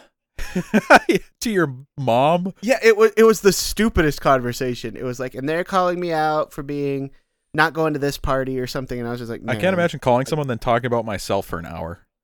like, how does that even happen? How is that allowed to exist? How was she not pulled over by a cop and shot immediately? Because she's I 'cause forgot she's that, that- white. this episode got off on the really wrong foot. I forgot about that. Well, Yeah, she had a the- Lamborghini lease, that was- so That's right. She had like the incredible car, and she's driving Yeah, through. that was a- about that was a Corvette, sir. All this other stuff. oh, it was. Oh. I thought it was C8, a Murcielago. nope. Sorry, Need to play more Gran I guess so. do. Gran Turismo, here we come. Um, and then they did the scene where the the ghetto bitch guy goes and tries to buy his grandma a house, and she won't do it. Which was kind of like it, it felt there was like that felt out of place in this show because it actually almost bordered on feeling somewhat real. Yeah. Like I don't know, I don't know. Am I wrong with that? Like that almost felt it like was like the, the pretense for them being behind the there felt manufactured, like going through all the baby pictures and whatever. Yeah, like, but yeah, like yeah. there was a there was a kernel of realness there for sure. Yeah, like you almost you, you get the feeling that yes, when the cameras aren't rolling, he really probably is trying to buy her a place in a nicer part. It of was town, like won't do it. the show accidentally stumbled across something real. yeah, if you if you film Like the whole if you film that- someone's life for long enough, even if that person is completely fake, you'll probably eventually Yeah. get something real. yeah. Well, and you get the feeling, and he's the only one with anything even bordering on actual interesting character because there seems to be something. It really seems to bother him that he wants to stay true to these roots of where he came from, while exploding into fame into the largely white consumerist uh, audience. And I don't know, maybe I'm giving it too much credit, but that's the closest thing I found anything to kind of engage with and actually watch. And this was very much a part of that, in the fact that he's like, "Nah, I want to get you out of the ghetto," and she's like, "No, this is where we belong. This is this is our home." And I don't know. Also- It's- that all fed. For context, I don't for have that uh, portion, that's about 15 seconds of a 40 minute It's episode. It's So we're long. not Yeah, giving a- it a- credit, just so everyone's aware. Yeah, most of it is just these people. and those 15 married for some seconds are sandwiched within even its own segment by unwatchable garbage. It's like meta. Yeah. It, like folds in on itself. Reality is like collapsing into a recursive black hole. trash. yeah. and and even then, this is like even me talking about it. it is probably was my brain desperately trying to find something to, of substance to watch in it. Like it's probably not even as I'm probably creating more interesting material in it than it actually was. I think literally like the line I'm drawing from is he's like, "Hey, you gonna let me buy you an apartment?" And she's like, "No, I want to stay here." And I think that's What do you think it was like for the people who had to edit this show together? Uh, Can you feel a imagine lot of I think cocaine. The endless hours of dog shit unwatchable footage. Oh my god. Can you even you imagine what truth? got cut from this show? There's probably so obviously there's an audience of millions, millions and millions who love this stuff and love these people.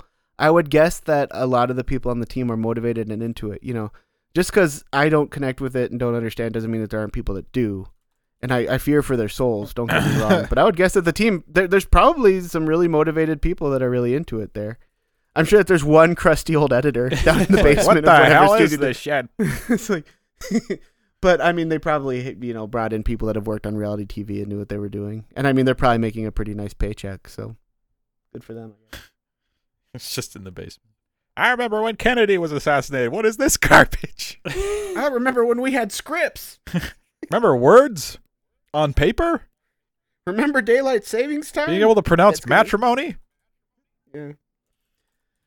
so yeah it continues to be vile garbage stay away from it listen to us talk about it and i how many episodes are in the season It's got to be only eight, right? I mean, this is the are fourth we, one. Are we getting there Oh wait, no, this might only be the third. God damn, this is a long show. yeah Too this- long. it's a terrible What have we done? This was a curse. yeah Uh, usually I have fun preparing for bits for this show, and I'm gonna be honest. I I, I have no fun watching. As soon as I it I- it like dawns on me, like the uh, a few days before we record, I'll just like audibly just be like, ah, I have to watch Hype House. Yeah. and then get consoled. But hey, by we get to we get to talk about something fun now. We get to talk about something fun, Uh-huh. and I this episode's already long, but I, I still want to do it as a palate cleanser. There's one more big thing that's happened since we last recorded, and that's Ghost put out a new album. ah. Oh. Yes. Okay. So uh, just so everyone's aware, uh, we're pushing back our Crust in the Wind discussion, which is Pillar One Love Revolution. We'll do that uh, in two weeks on our next episode release. So uh, yep. we're gonna talk about Ghost. This is a once every two years kind of thing. We always have to talk. God about. willing, That's just every the way year. it is. And I I wanted I I pitched it. I want to go through it track by track. And I wanna Yep. I got each- notes. Yeah, for sure. I oh, I, can we take Um, a super? I really have to piss. Can we take like a like a ninety second Yeah. break? oh yeah, go Yeah, ahead. Okay. cut- Go yeah. ahead. I'm sorry. I'll go P two. Why not? I'll sit here. I'll carry the show single handedly. Talk more about uh talk more about Gran Turismo. People like that. All right. Give them more about the. Uh, There's lots of uh, cars. Gran Turismo. Uh. Oh boy. Uh, I don't know anything about cars. I know nothing. It's actually this game will serve to make you realize that you literally know nothing about anything related to auto uh, mechanics or years of cars or anything like that. There's brands that I've never even heard of. Um, granted, some of them are defunct and have been for decades, but even like modern cars where you're like, what the hell is this thing? You know, Where did this come from? Who made this? it's funny for me because like I was like a little kid when I got into racing games, and I think like probably the way it originated was people were really interested in cars as, as a hobby, and so like they they got into the games, but like I didn't never give a fuck about cars ever, and then I got into the games, and then I started caring about cars. Yeah, so maybe that's gonna happen. But there's like, and then there's just like so many like, there's cars that are cool by no measure. It's like here's a 20, 2003 Toyota Corolla. Wow, I- what a great car! I really I I miss that about like the old like Forza Motorsport 4, like the like the Forza game had like normal cars. It had like half of the library was like oh a Prius or like a like a like a Chevy Spark or just like I- normal yeah, like normal so we- everyday on the street cars. I remember we played that game because I that was actually probably the first sim I bought where I kind of got turned off to the whole thing. Yeah, I had fun, but like I don't know, I, it just didn't click at that time. But Yeah. Uh, I remember we took we raced Chevy Volts around the Nurburgring. One lap took like five hours.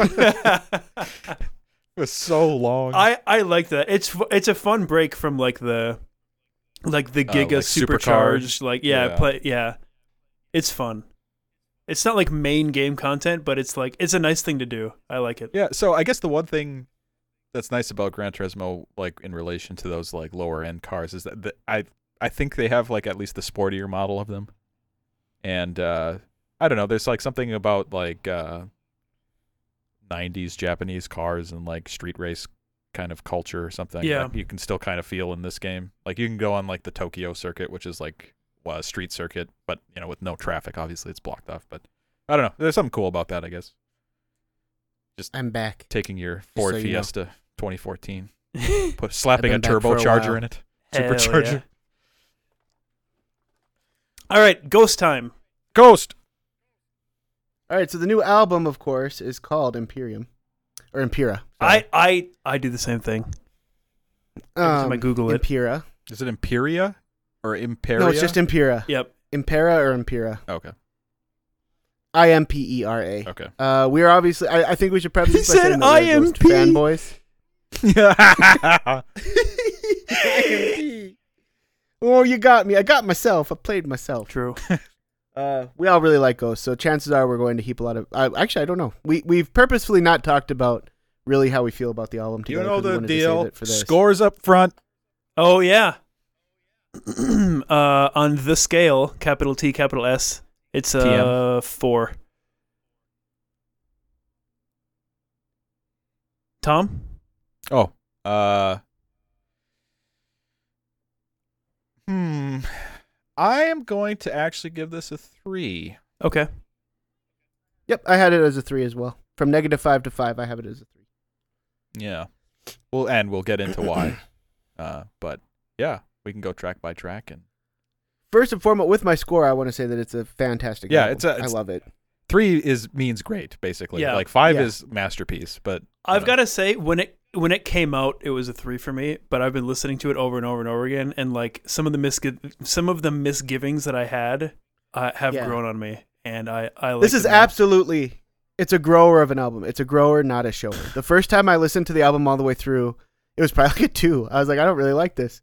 Um, but I've listened. I have been listening to it on repeat a lot. I've listened to this album a lot of times, and uh, every song is pretty much grown on me. And it's a it's an absolute fantastic rock album. First of all, I love the guitar work. This is a guitar album. yeah. They they they got real focus on good guitar probably this more than album. anything else. Um, and it's just got it's got this classic kind of rock feel to it that I really love. it does. Yeah. I'll, I'll, I'll Um, yeah. We'll get into that. I'm sure. Yeah. Um. So if you've if you've briefly glanced over it and didn't like it, I think that's kind of normal. I think that these songs you need to hear them a couple times before you start to appreciate them. It's got um the the structure of ghost songs and like the composition of ghost songs. Okay, so maybe you'll know what I mean right away. It's kind of reliant Ke. Like it's not like a standard song structure. They always are there's always some kind of little flourish or shake up on like every little part of the song so that it's not just like droning. Yeah. Does that make sense? Yeah, they know the how to thing. no, they know how to build. They've always been great at their mixing, their composition, and the way they actually structure a song. Absolutely, that's one of Ghost's biggest strengths, and I think that's what drew them to me uh, originally was Cirice. That song builds on itself really well and and becomes great, and that was kind of my my gateway into it. And this album is really them at peak performance as far as that goes. Every verse or every fluctuation they do does something musically that shifts it up, and once you once you lock into it, it's really cool. They do some really Yeah. awesome stuff. So, s let's start going through the songs. Yeah, I gotta pull it up Imperium. in front of me. Song number one. That's the uh, instrumental, is it not? It is, yeah. Yeah, it's good. I think it's I think it's one of the better instrumentals I think they've it's probably done. it's like, I don't know. like just ambient noise, which half of the instrumental slash opening slash filler whatever tracks are. They're just like sounds. It's like it has a melody. it really sets the mood for the album. I think it, it Yeah. accomplishes its mission of like getting you like first of all, that's one really cool thing about this album. You need to listen to it all the way through, which is very rare in today's musical landscape. Like this is this this has a flow to it, and if you listen to it from track one to track twelve, you'll have a much better experience than if you just like randomly listen to Hunter's Moon or whatever. Yeah, um, I'd agree. Like every song feeds into the next one really well, and as far as setting you up and like getting you into that mindset, Imperium accomplishes it. And it's, Yeah. it's a great. I'll have a few things uh, like on that ilk too as we go on. There's it's a very uh, Metallica kind of sounding. It is, yeah. for sure. You, I mean, they covered Enter the Sandman, and they released a cover of Enter. I, I think they were vibing really hard with that era and that style of music when they wrote this. yeah, Uh, its influences. I, I, I'm not even a huge Metallica guy, but I felt that influence through a lot of these songs. Like I think that they went to the by the rules textbook of a Metallica writing session Yeah. and kind of did that for a lot of this. Even the the intro is very like Master of Puppetsy. Yeah, yeah. Agree. but it works. It does. I like Sounds it a good. lot. And that leads into the first real track, which is Kaisarion, Kaisarion. Is which is a banger. Is- I love Kaisarion. can you think of how many ghost songs are in a major key? Not many at all. A lot. I, I, No, they- most they- of them on they this stay out of album. that. Funny enough. Is that true? Well, I yeah, think so. yeah. A lot of these songs are in a major key. I, I think so. I'm not the best at that, but I even I was like, this is it's a little peppier than their usual. uh, Kaisarion definitely is, and I think it's a great song. It does not sound like a ghost song, and I think that probably throws a lot. Well, of Oh, yeah. It off. starts off with the. Yeah.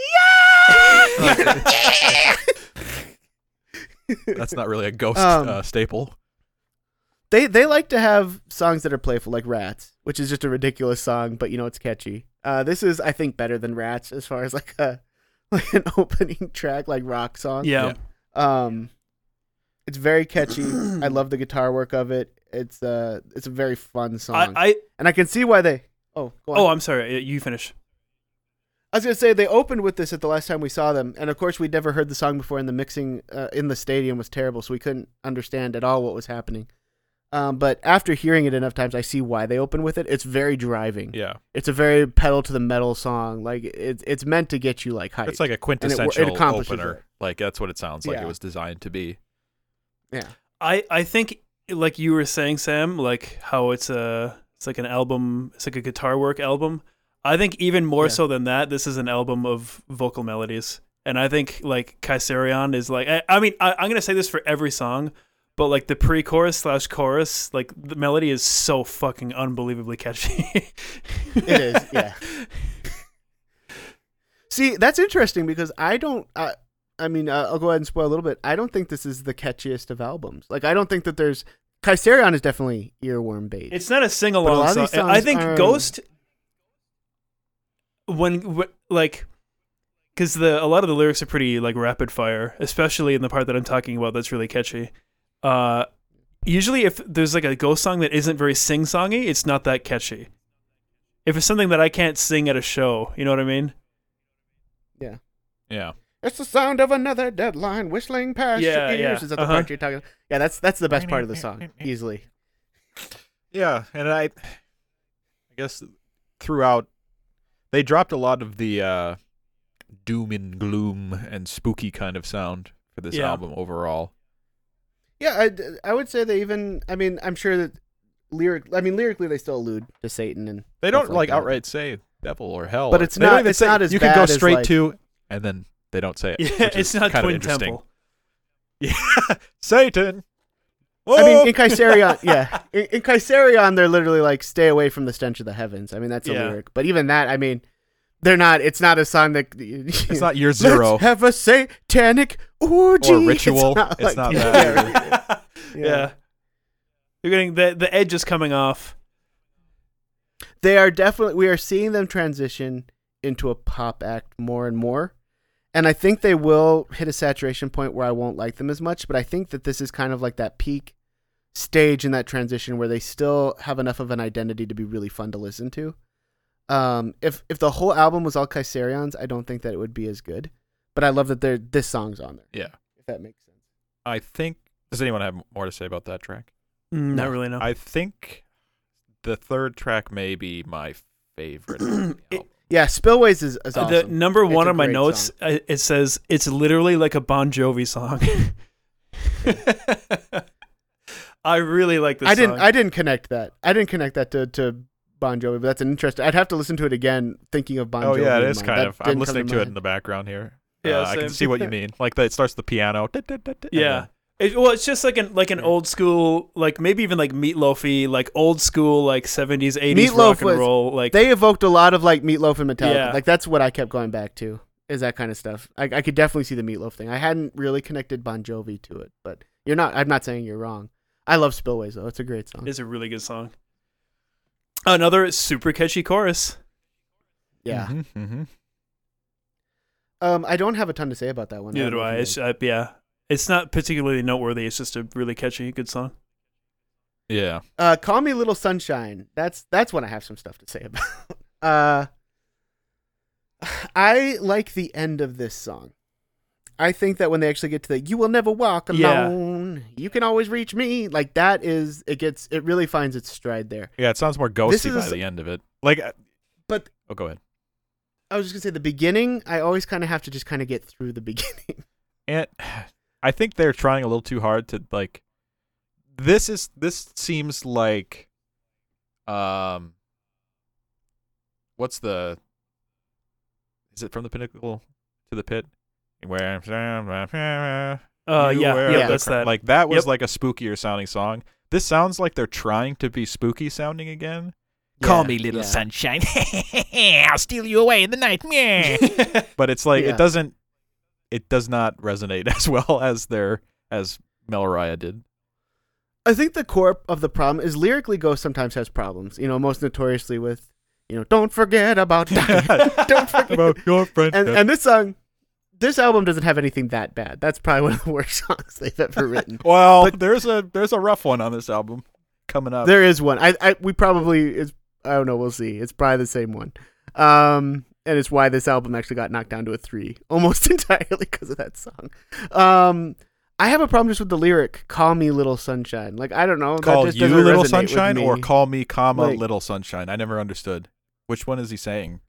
I, I'm pretty sure it's "Call Me, Comma Little Sunshine." That's how I've taken it because it, though, this is one of those songs where Satan is supposed to be tempting you away from. Yeah, the it's like just call right? me little sunshine. I'm the devil, you know, little sunshine.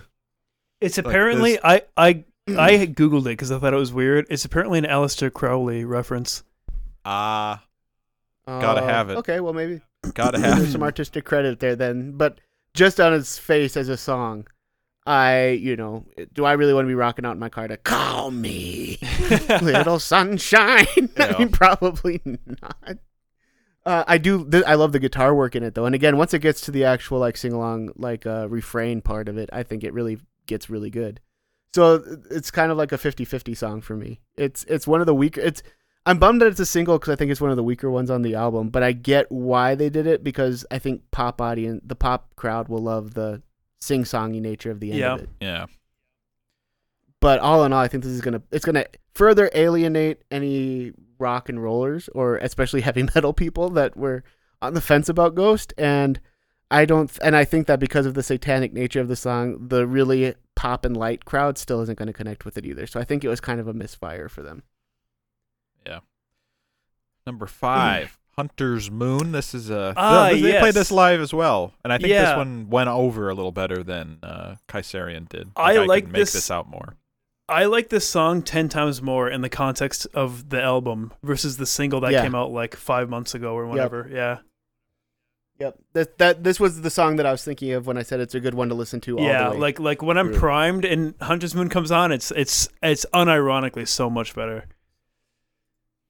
I had a hard time with Hunter's Moon initially because to me the song still sounds like they dumped like it's when you have like a little bit of cereal left in a few boxes, so you just dump it all into one bowl and you just eat it. it feels very it, it it's like mixing and matching a lot of classic Ghost elements into a new song. Um, it feels I I guarantee like it feels like a song that they wrote really quickly because they needed a filler or a single or something like that. It doesn't have a lot of the flourish that a fully like even Call Me Little Sunshine. You can tell that a lot of time was put into making sure that every piece flowed very well into each other. This one just never it, it consistently feels like they were like, well, we we need a harder song, so let's just write something a bit harder, a headbanger, real quick. Yeah, we'll do the the classic Ghost like, and then Yeah. have some like noodling over the top of it. That's But that's despite that- to fairly often. in the contest of the album, it's it, it gets me hyped. I do get I do find myself banging my head a little bit, and it does get me. It, it, when I was working in the hospital recently, it, it, it was a good song to go to work listening to because it did kind of get me like It's a hunter's moon. And you're like, yeah. I'm gonna go hunting. Yeah. Uh, but uh, I forgot what I was gonna say. No, it's it's uh it's a good. I don't know. Uh, it was. I think it's tainted a little bit for me. It, it was good live. Like it's a good live song. Yeah, it is. yeah. Uh, it's a good like crowd hype kind of song. Uh, they got a few of those that are better probably in the context of a concert than maybe they would be on a record. Like I've never particularly liked Mummy Dust, but when they play that live, Yeah, that song. That's yeah, yeah. good. That that song's a fucking banger live. But I oh I, I that that one usually definitely. skip it on albums. Yeah. The first time I heard Mummy Dust, I was like, "This song's stupid." Then I saw it live a couple times, and now it's it's on regular rotation because I don't know. It's just seeing it live elevates that one so much. And Hunter's Moon is definitely in the same. Like Yeah. I agree. Like you see that one live, and you're like, "I see what they're doing." Again, Um, pre-chorus, catchy as fuck. yeah. yeah, they can write a they can write a catchy tune. Let me tell you. I have. I think that if I had not heard this song as a single, I guarantee, you, like in an alternate dimension, uh, it's probably what it would probably been one of my favorites on the album. Yeah, but just same. because it they released it as a single uh, uh, that I couldn't connect with very well, I think that it brought it down for me. And like, it's really interesting the ones they chose to release before the album release because they are they d- they seem without the context of the album they seem like at odds. Like there's it's they're juxtaposed to one another. right? Yeah, we'll get to that one Like- later.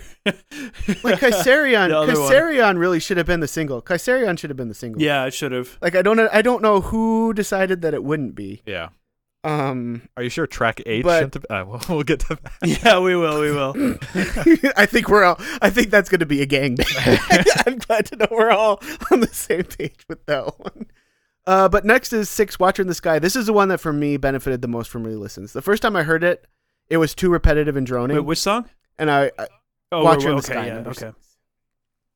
Um, we were starting to talk about songs way ahead, Yep. so I wanted to keep us on track and just move us forward. Uh, but as I've re-listened, Watcher in the Sky is a banger, Dude, It's such a good This rock game, song. this song, fucking. Oh, they're gonna be. They're gonna be playing Yeah. this song live until they all die of old age. This song Yep. is a fucking Yep. banger. It really is. It really, really is.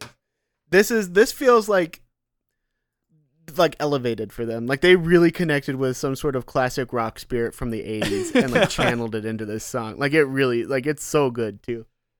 and it has like the ultimate sing song chorus that like forty thousand people will all scream drunk off their ass. Yeah. Searchlight. Yeah, this song I fucking love this song. I, this might be my favorite on the Yeah. album. I have a I have a really uh controversial favorite on the album. Okay, that I don't think you guys are going to agree with, but that's okay. there's only two that could Um, be controversial. It's not it's not the real it's we'll yeah, get there. yeah, yeah. Uh, if like Watcher in the Sky, out of all the songs on this album, that's yeah, I think that's probably the one that I would play for somebody if I was trying to get them. It's the Ghost. most ghost song. Yeah, I think I would be like like Cirice is always like whenever I have somebody that's interested in Ghost, I always play him Cirice first because it, it never misses. That's, that's just a one in a decade song. Um, but on this album, I think that Watching the Sky is when I'd be like, nah, this is why I like that. Like, I think that if you're trying to explain to somebody in this climate where Ghost is hated by a lot of people, and you're like, nah, let me explain to you why I enjoy them so much. I think this is a song you put on. You'd like break down the way they're doing their guitar and their bass and the drums and the vocals working together to create this like encompassing experience that Ghost does so well. Great. And then I'd make them listen to it a second and third time. Just in case. Guess they What didn't did you hear get this part? Hang on, I'll rewind. Searchlights. You know, here always says searchlights. Yeah. that rocks. You see, this Uh, is actually a reference to Bioshock, the lighthouse. it, al- Yeah. it also has a it also has a sweet solo. Watching this guy has a it good does, solo. yeah, it does. Yeah. Going back to that guitar, the fundamentals. They went back to the fundamentals a lot in this. They got rid of a lot of the extra pomp, and they got. This is a very fun. There was no sax solo, though. Very well. yeah. Yeah, uh, that, I was gonna say that. I was saving that for the very end. uh, the other reason it's it's a three instead of a four is because there's not a single saxophone on this album that I heard, and I've really scoured it. With, I mean, maybe I'm wrong, but I I It's never probably heard buried one. under like 50 plugins. Doesn't even sound is like a a saxophone there is anymore. like a um Steve Austin glass brank sample on one of the songs. Yeah, Is there? We'll, we'll get there. uh, um, that is one. This is a good time to mention and acknowledge this is a very heavily produced album. yeah, it really is. and I mean, you, there are people that hate that.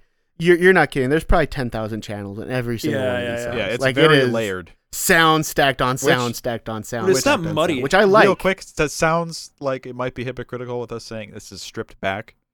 It's complexity wise, it's stripped back, not depth wise. Like this is their most Yeah. deep, deeply produced album. Like there's like like more- the COVID shows. You can smell the COVID on it that they were locked in a studio. For Like, year. all right, let's throw the Like- choir on this one too. Let's go ahead and throw. Let's just put another layer, and you know, now let's do a low guitar. like let's do a second main guitar, just doing the low strings. Like it is, but uh, I don't mind that. I know some purists really do. I, I've never, you know, Ghost is a theat is a theater. Group yeah, it is. more than they're a band. So the more dramatic and the more produced they want to get, it doesn't bother me. But I mean, you're signing up for a stage show. Just know that. Not a as much as we praise it for being very much like reminiscent of the classic rock, it's definitely way more overproduced than that. And Watcher in the Sky is one where you can definitely hear that. uh, Dominion number seven. Instrumental, uh Standard filler. It's good. It's Yeah, yeah, it, it doesn't they really have one of these in bad. album. It seems like. Yeah. Uh, it fits the tone of the album, I guess. I don't know. As opposed to Imperium, I don't think that it adds anything. There are two Yeah. instrumental, two more. There's one more instrumental after this, and both of them I feel like could should have just been cut. I I don't think they don't keep you in a place or a state of mind where you would have been out of. Like Watchers in the Sky, you're pretty hyped, Yeah. you're ready to go. You don't really need like a filler after. And that. Imperium is like good on its own, but it also like is reprised later. yeah, Yeah. Um, All right. I don't have much to say about. it. You can definitely skip Yeah. it. So this is gonna bring us to uh, probably one of the hottest songs on this album. I I love this song, unironically. Do you I really? actually do. Do you really? I hated God, it. What is wrong with you? I heard it when it uh when they dropped it as a single and I was like, "What the, what the fuck is this?" But like I've come around. I really like the song unironically. It's like I, I think it's hilarious. I think it's a hilarious song. I think that the delivery that he motherfuckers. yeah, does. it's literally it's Yeah, I literally like a Disney villain intro. Yeah, it's very funny. Um, and if if you're looking for that, if you're looking for a lot of personality in a song that doesn't usually get through in this modern age of music, that's cool. I actually like. I know. I will say I unironically like the guitar. I like the way that it starts off with like the orchestra and kicks into that. Yeah. like I like I, that. I'm calling it right now, Sam. If we go see them live and they play the song, you're gonna be like, "I fucking love that song." Maybe. I, I I would agree with that. I'm not gonna argue with that. As far as being on the recording, this is the one that I skipped the most. on. Okay. in the twenties. Twenties. Yeah. I Skip love me. this song. I would. Pass me up with that. No, thank you. Um. Oh, I don't. I, I listen to it just about every time I listen to the like. I don't hate it, but I will say that I think it's the weakest one.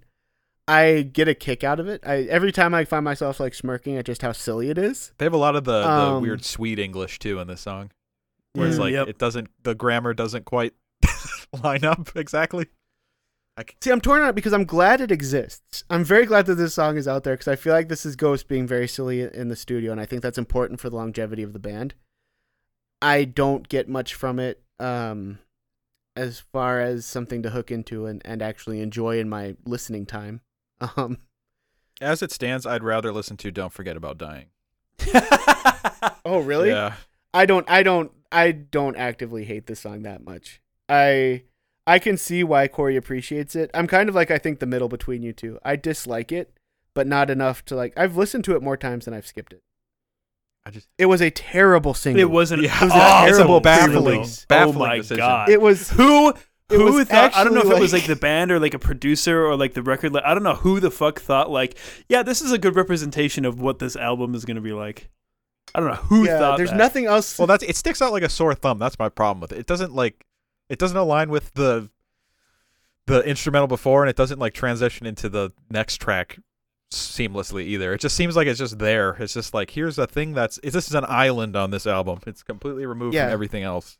it feels like they wrote it being silly and then it was like uh you know have you ever heard the phrase shave the cat or kill the puppy like when you're Yeah. writing and like you have something that you personally really like but it probably doesn't fit in your project this is probably or, or you know kill your baby your darlings or whatever this is probably a darling that probably should have been cut and released like as an extra it, i think it would have fared a lot better as like an extra on like the deluxe edition. Uh as a on the album it's probably harmless enough. As a single i think it probably cut their sales by like 10% and i'm not even kidding because it's definitely not like nobody in their right mind would hear that and be like ah man i gotta go pick that up right now or i gotta go stream that right now. In the 20s like what is that? Ugh. um. Um, I don't have anything else. Just I just dislike this track a lot. That's all I have to say, really. i'll keep listening to Court. maybe i'll come around i definitely think it'd be fun live it, it's a very fun song so yeah i'll give you that uh, that brings us to nine darkness uh, at the heart of my love this is my controversial i i like ballads okay Yeah. crucify me and i really like this song i think it's I, beautiful fl- I I, think it's a flipped on this one song. hard too. I th- I hated it the first time I heard it. I thought it was like an Imagine Dragon song or something. I like I really didn't like Yeah. it. But uh, I've I've come all the way around it on it again, and I, And I think it's like it's not great, but it's pretty good. It- I the second half is really good, but the first half is kind of boring.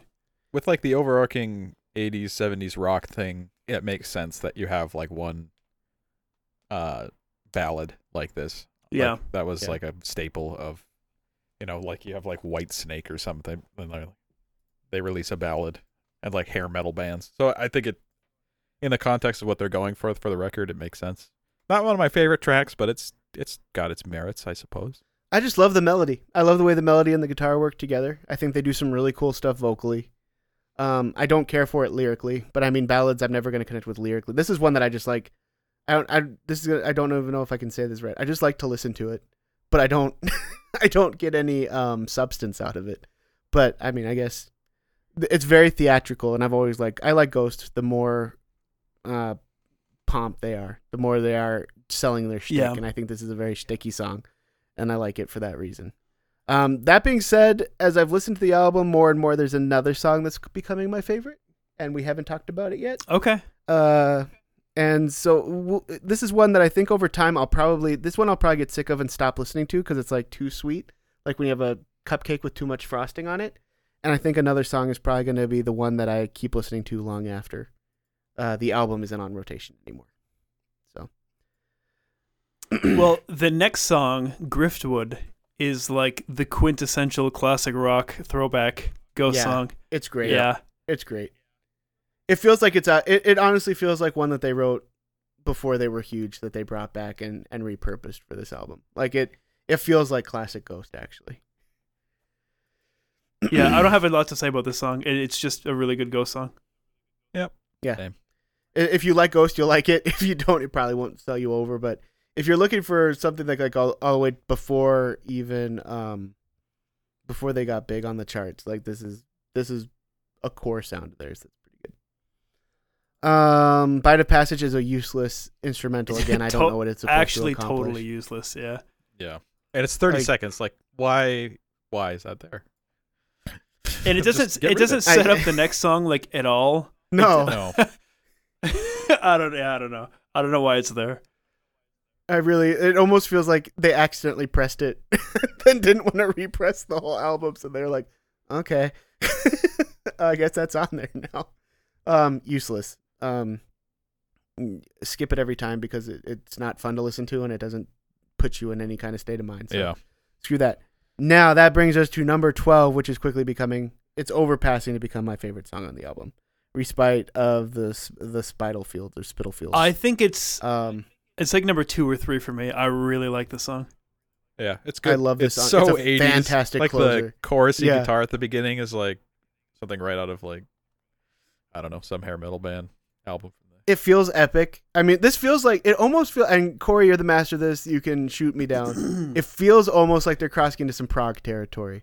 Just a little, just with just enough. There's a, the way the bass is structured, for example, as opposed to so a lot of bass they'll have four notes that you just play over and over again, and that's like a bass Yeah. line, right? Uh, in that four four count, uh, and you know that's like a lot of worship music is. Okay. Uh, this song, and I listen. I think everybody singles out the instrument they play the most the first time they hear a song. This one does what I've noticed happens a lot in prog, where it's a, what I call this is not a technical term because I have never had professional lessons, which is very obvious if you ever hear me play. I call it a, a roving or a roaming bass, which is like um. So they did that really good on uh, uh, a song that they historically that I can't think of the name of. I should have prepared it, but it's uh, that dun dun dun dun dun dun dun dun dun dun dun dun dun. You know that kind of like Yeah. that Weezer kind of sound. This song has this roaming bass, but it's slowed down a little bit, where it's like that boom boom boom boom boom boom boom boom boom, and I really love it. And that feeds itself into the way the song is kind of like it's a journey. It's an epic song about them leaving. I guess if I'm sure there's a story to this album. If it, if it's a concept album, it doesn't tell the story well enough that you would ever pick up on it on your own, which is a pet peeve of mine. I don't know if it is a concept album. This song though is the story of them leaving this Impera, this great city. Of leaving what? that this album is leaving the city. Like I- Oh, yeah. the way I take it is that this album is about a great civilization. Um, I think that's the. I'm guessing by the fact that it's called Impera and that there's a lot of references to that kind of thing. This is the song about them leaving, of course, to go and- and seclude themselves away from what the city has become. And I could be way off. That's my interpretation of it. Um, and I think it, I love songs like Green Day did that, like, like mm, you know, I'm leaving, I'm not coming back, kind of a song, and I, I connect really well with those. And I really like this one. This Uh, this is another like stadium song that like Oh. we will break away like that'll yeah that'll be a big this will be a big hit. Yeah. And um like I, I can't help but come back to the fact that I really wish that we, they could would have just played this whole album yeah, that was at kind the of last a show. bummer. They only played two of the singles, right? yeah they played "Call Yeah. Me Sunshine" and "Hunter's Moon," and they didn't even play like. They got like that. That was just kind of a frustrating concert. They only were on for like forty-five minutes, and they didn't even come back. They didn't Yeah, have an I'm- I'm- encore or anything. They didn't play "He Is," which I'm- seems really weird. yeah I'm telling you, there's something going on with that album because I have seen lots of video from the shows that they've done on this tour, and they usually at least do a costume change into the new suits. So something was very wrong that night, and I will. we'll probably I will never know. continue to uh, blame Volbeat. yeah For I, I just want another evening with I, I want like when we saw them at the Armory that's the best Yes. show I've ever been to. It's Yeah, like that was awesome. I, I want to see an imp- I want to call me crazy. I want to see an Imperator. I want to see them play this album. I really want to see these. I, yeah, I don't know who songs booked this tour. I don't. I don't think Ghost. I don't want to see Ghost booked with booked with other talent. I just don't. Yeah, It doesn't. It doesn't make sense. To, I don't know who I would put them with. It's just like, oh, of course, Twin Temple, of course. oh, of course, of course, yeah. Like when we when we saw them at the Armory, it was just them. That was like a two hour, twenty minute show or something. It was a long show. Yeah. Like, He just did all of his it jokes. A, just make it a ghost show. Yeah. Are you having a good time? Smells like it. but this is a song that I absolutely want to see. I love it, and the outro. and I really wish. the reprise of the Yeah. the intro instrumental Yeah. is very very Nice little cap. Nice little cap to the whole venture. album closers can make or break. Yeah. Because it, it's it's it's what you're left with. It's the taste. It makes me sad that it's over hearing the outro of the last song. Yeah, absolutely. Every time I'm like, oh man. um, yeah, I think I think as time goes on, this will be the song that makes its way on the playlist that I'll keep playing. I really like this one. Am I? ri- I- I'm really curious. Am I? Would you call any of this even slightly prog? Like, are they even venturing into that territory? Uh, it's- I would tasteless s- I would say they play with it. I don't. They don't go like that's not like hardcore like. Yeah. not Yeah, I'm not calling it a prog like song, crazy, but they're they're flirting with it. When you were talking, I was thinking of it this way: that like bands who call themselves and that I would call a progressive bands have put out less progressive songs than this. so like Okay. it's True. somewhere in the middle ground. It's like I, Rush I, I hear what you I'd mean for sure. Yeah. That's what I was gonna say. It felt like they were. If, if we're going for a full tour of classic rock, this felt like they were like, like I don't know what, what's uh Lacroix. This felt like a Lacroix Rush song, which is fine for me because I don't necessarily love prog rock in its fullest full potency. so I think that just getting that that little taste of it, I think, served this song really well. And I would love to see them do more of these like epic, kind of like almost storied. Songs. It's progressive for a Ghost album. I'd say. yeah, I'll take that. Like- I'll take that. yeah. It's the most I didn't know if I progressive they've saying- been. yeah, I would agree with that. Sometimes I want to know if I'm if I'm just saying something really stupid. So I really wanted to know, but that was like my impression of it. Yeah. Well, the Good the, album. chor- the Hunter's Moon chorus is in nine. Is it Yeah. Yeah, yeah. nine eight or nine? What? Uh, nine. I think it's f- nine eight. I think I'd have to hear it again. Huh. Cool. I like time signatures. They're fun. I like any time signature that's not four four. Five four. Hell yeah. Oh no, it's nine four. I lied. So I'm just sitting here, like playing it in my head. Man, I should have said that. I was gonna. I, I should have said something. I I ah. Sometimes I wish that I'm afraid that I'll sound stupid. I was gonna say that. I should have said it. You I would've should have, looked so true, smart. yeah. I Could have looked rubbed like it in my what I was face. talking about. Hey, That happens all the time. Like, That happens all the time in, in my fucking career as a nurse. I'll know the answer and then I don't say it because I don't want to look dumb, and then it turns out that I was right. I need to start trusting myself. true. Uh, anyway, great album. I very much like it. Um, Now, the important question: In the entire Ghost discography, where does this go for you guys? Oh God. Are we just doing our ad hoc album rankings right now? Well, we could just do like, well, yeah, Okay, I'm leaving out Opus Eponymous or however you say it. yeah. Not if that wasn't a full length. yeah, album, sure. right? So from 2013 up, is that what Yeah, we're doing? Infestus, Sam Simimus, Yeah, I would Onward, I I would guess. put my personal order in Meliora, uh, Infestissumam, uh, Impera, and then Prequelle. Yeah, I. That's my order. I too. think That's exactly honestly, what I I think do. this for me is my least favorite Ghost album yet. Okay. Oh, really? Yeah, so I think I would put it below Prequelle actually. But I maybe I haven't listened to it enough. I'll listen to it more. Uh, I really like Prequelle on many uh, re-listens. There are some classic Ghost weirdness to it, like the "Don't You Forget About Dying." Yeah, But- I, I think that I think as an aggregate, like if you add up here, the scores of all the Say welcome to our songs, special guest. Prequelle and um, Impera are pretty similar, but like Mhm. Prequelle has really high highs and really low lows. this, Yeah. Prequelle definitely when it when it bottoms out, it it's it's like like Witch Image and Life Eternal and like Faith and Rats are like really good songs, but Yeah. like I everything else is kind Those of. Those are exactly the ones I choose too. Hmm. Yeah. Soon, you still got some time. Are you telling me to get off? Are you telling me to get off the podcast? Did you come down here to tell me to to, to sign off and come play with you? You want to say hi to some folks? You don't want to say hi? Ladies and gentlemen, my daughter, the the mini Sam here. Mini, Sam. oh god, now there are two of them. you don't want to say hello? They can hear you anyway. Hello. Well, quick, Sam, before you gotta go, what Um, did you learn today? Uh, I learned. this is gonna be a mean one. I'm sorry, guys. I learned that I have zero interest in F1 and Gran you were curiously quiet that whole time, Sam. Hmm, yes. I learned that that is a conversational black hole for me, and that I have nowhere to latch onto it. Great. We'll keep. We'll, Even we'll have to our be F1 segment of the week. We'll keep it going. Just kidding. I will never take a topic away from you guys. Talk all you want, but I learned that I just have nothing to contribute to it at all. You just gotta watch. Dude, we'll get him one day. We'll suck him in. Uh, well, I learned that in a basement somewhere, there is a an old editor from the golden age of cinema reviewing Hype House footage, hours upon hours of it, and wanting to hang himself with his belt. he's he's doing like The Godfather and Shawshank Redemption, and now he's like he's hard up for work. He's doing Hype House. What is this? Uh, I learned that we finally found an issue that can bring the Taliban and the troops together. Daylight savings time. Yes. I like uh, I like that imperialist train of thought where it's the Taliban and just the troops. Oh not yeah, the American the troops. Just yep, the Mhm. In troops. writ large. capital T police. troops.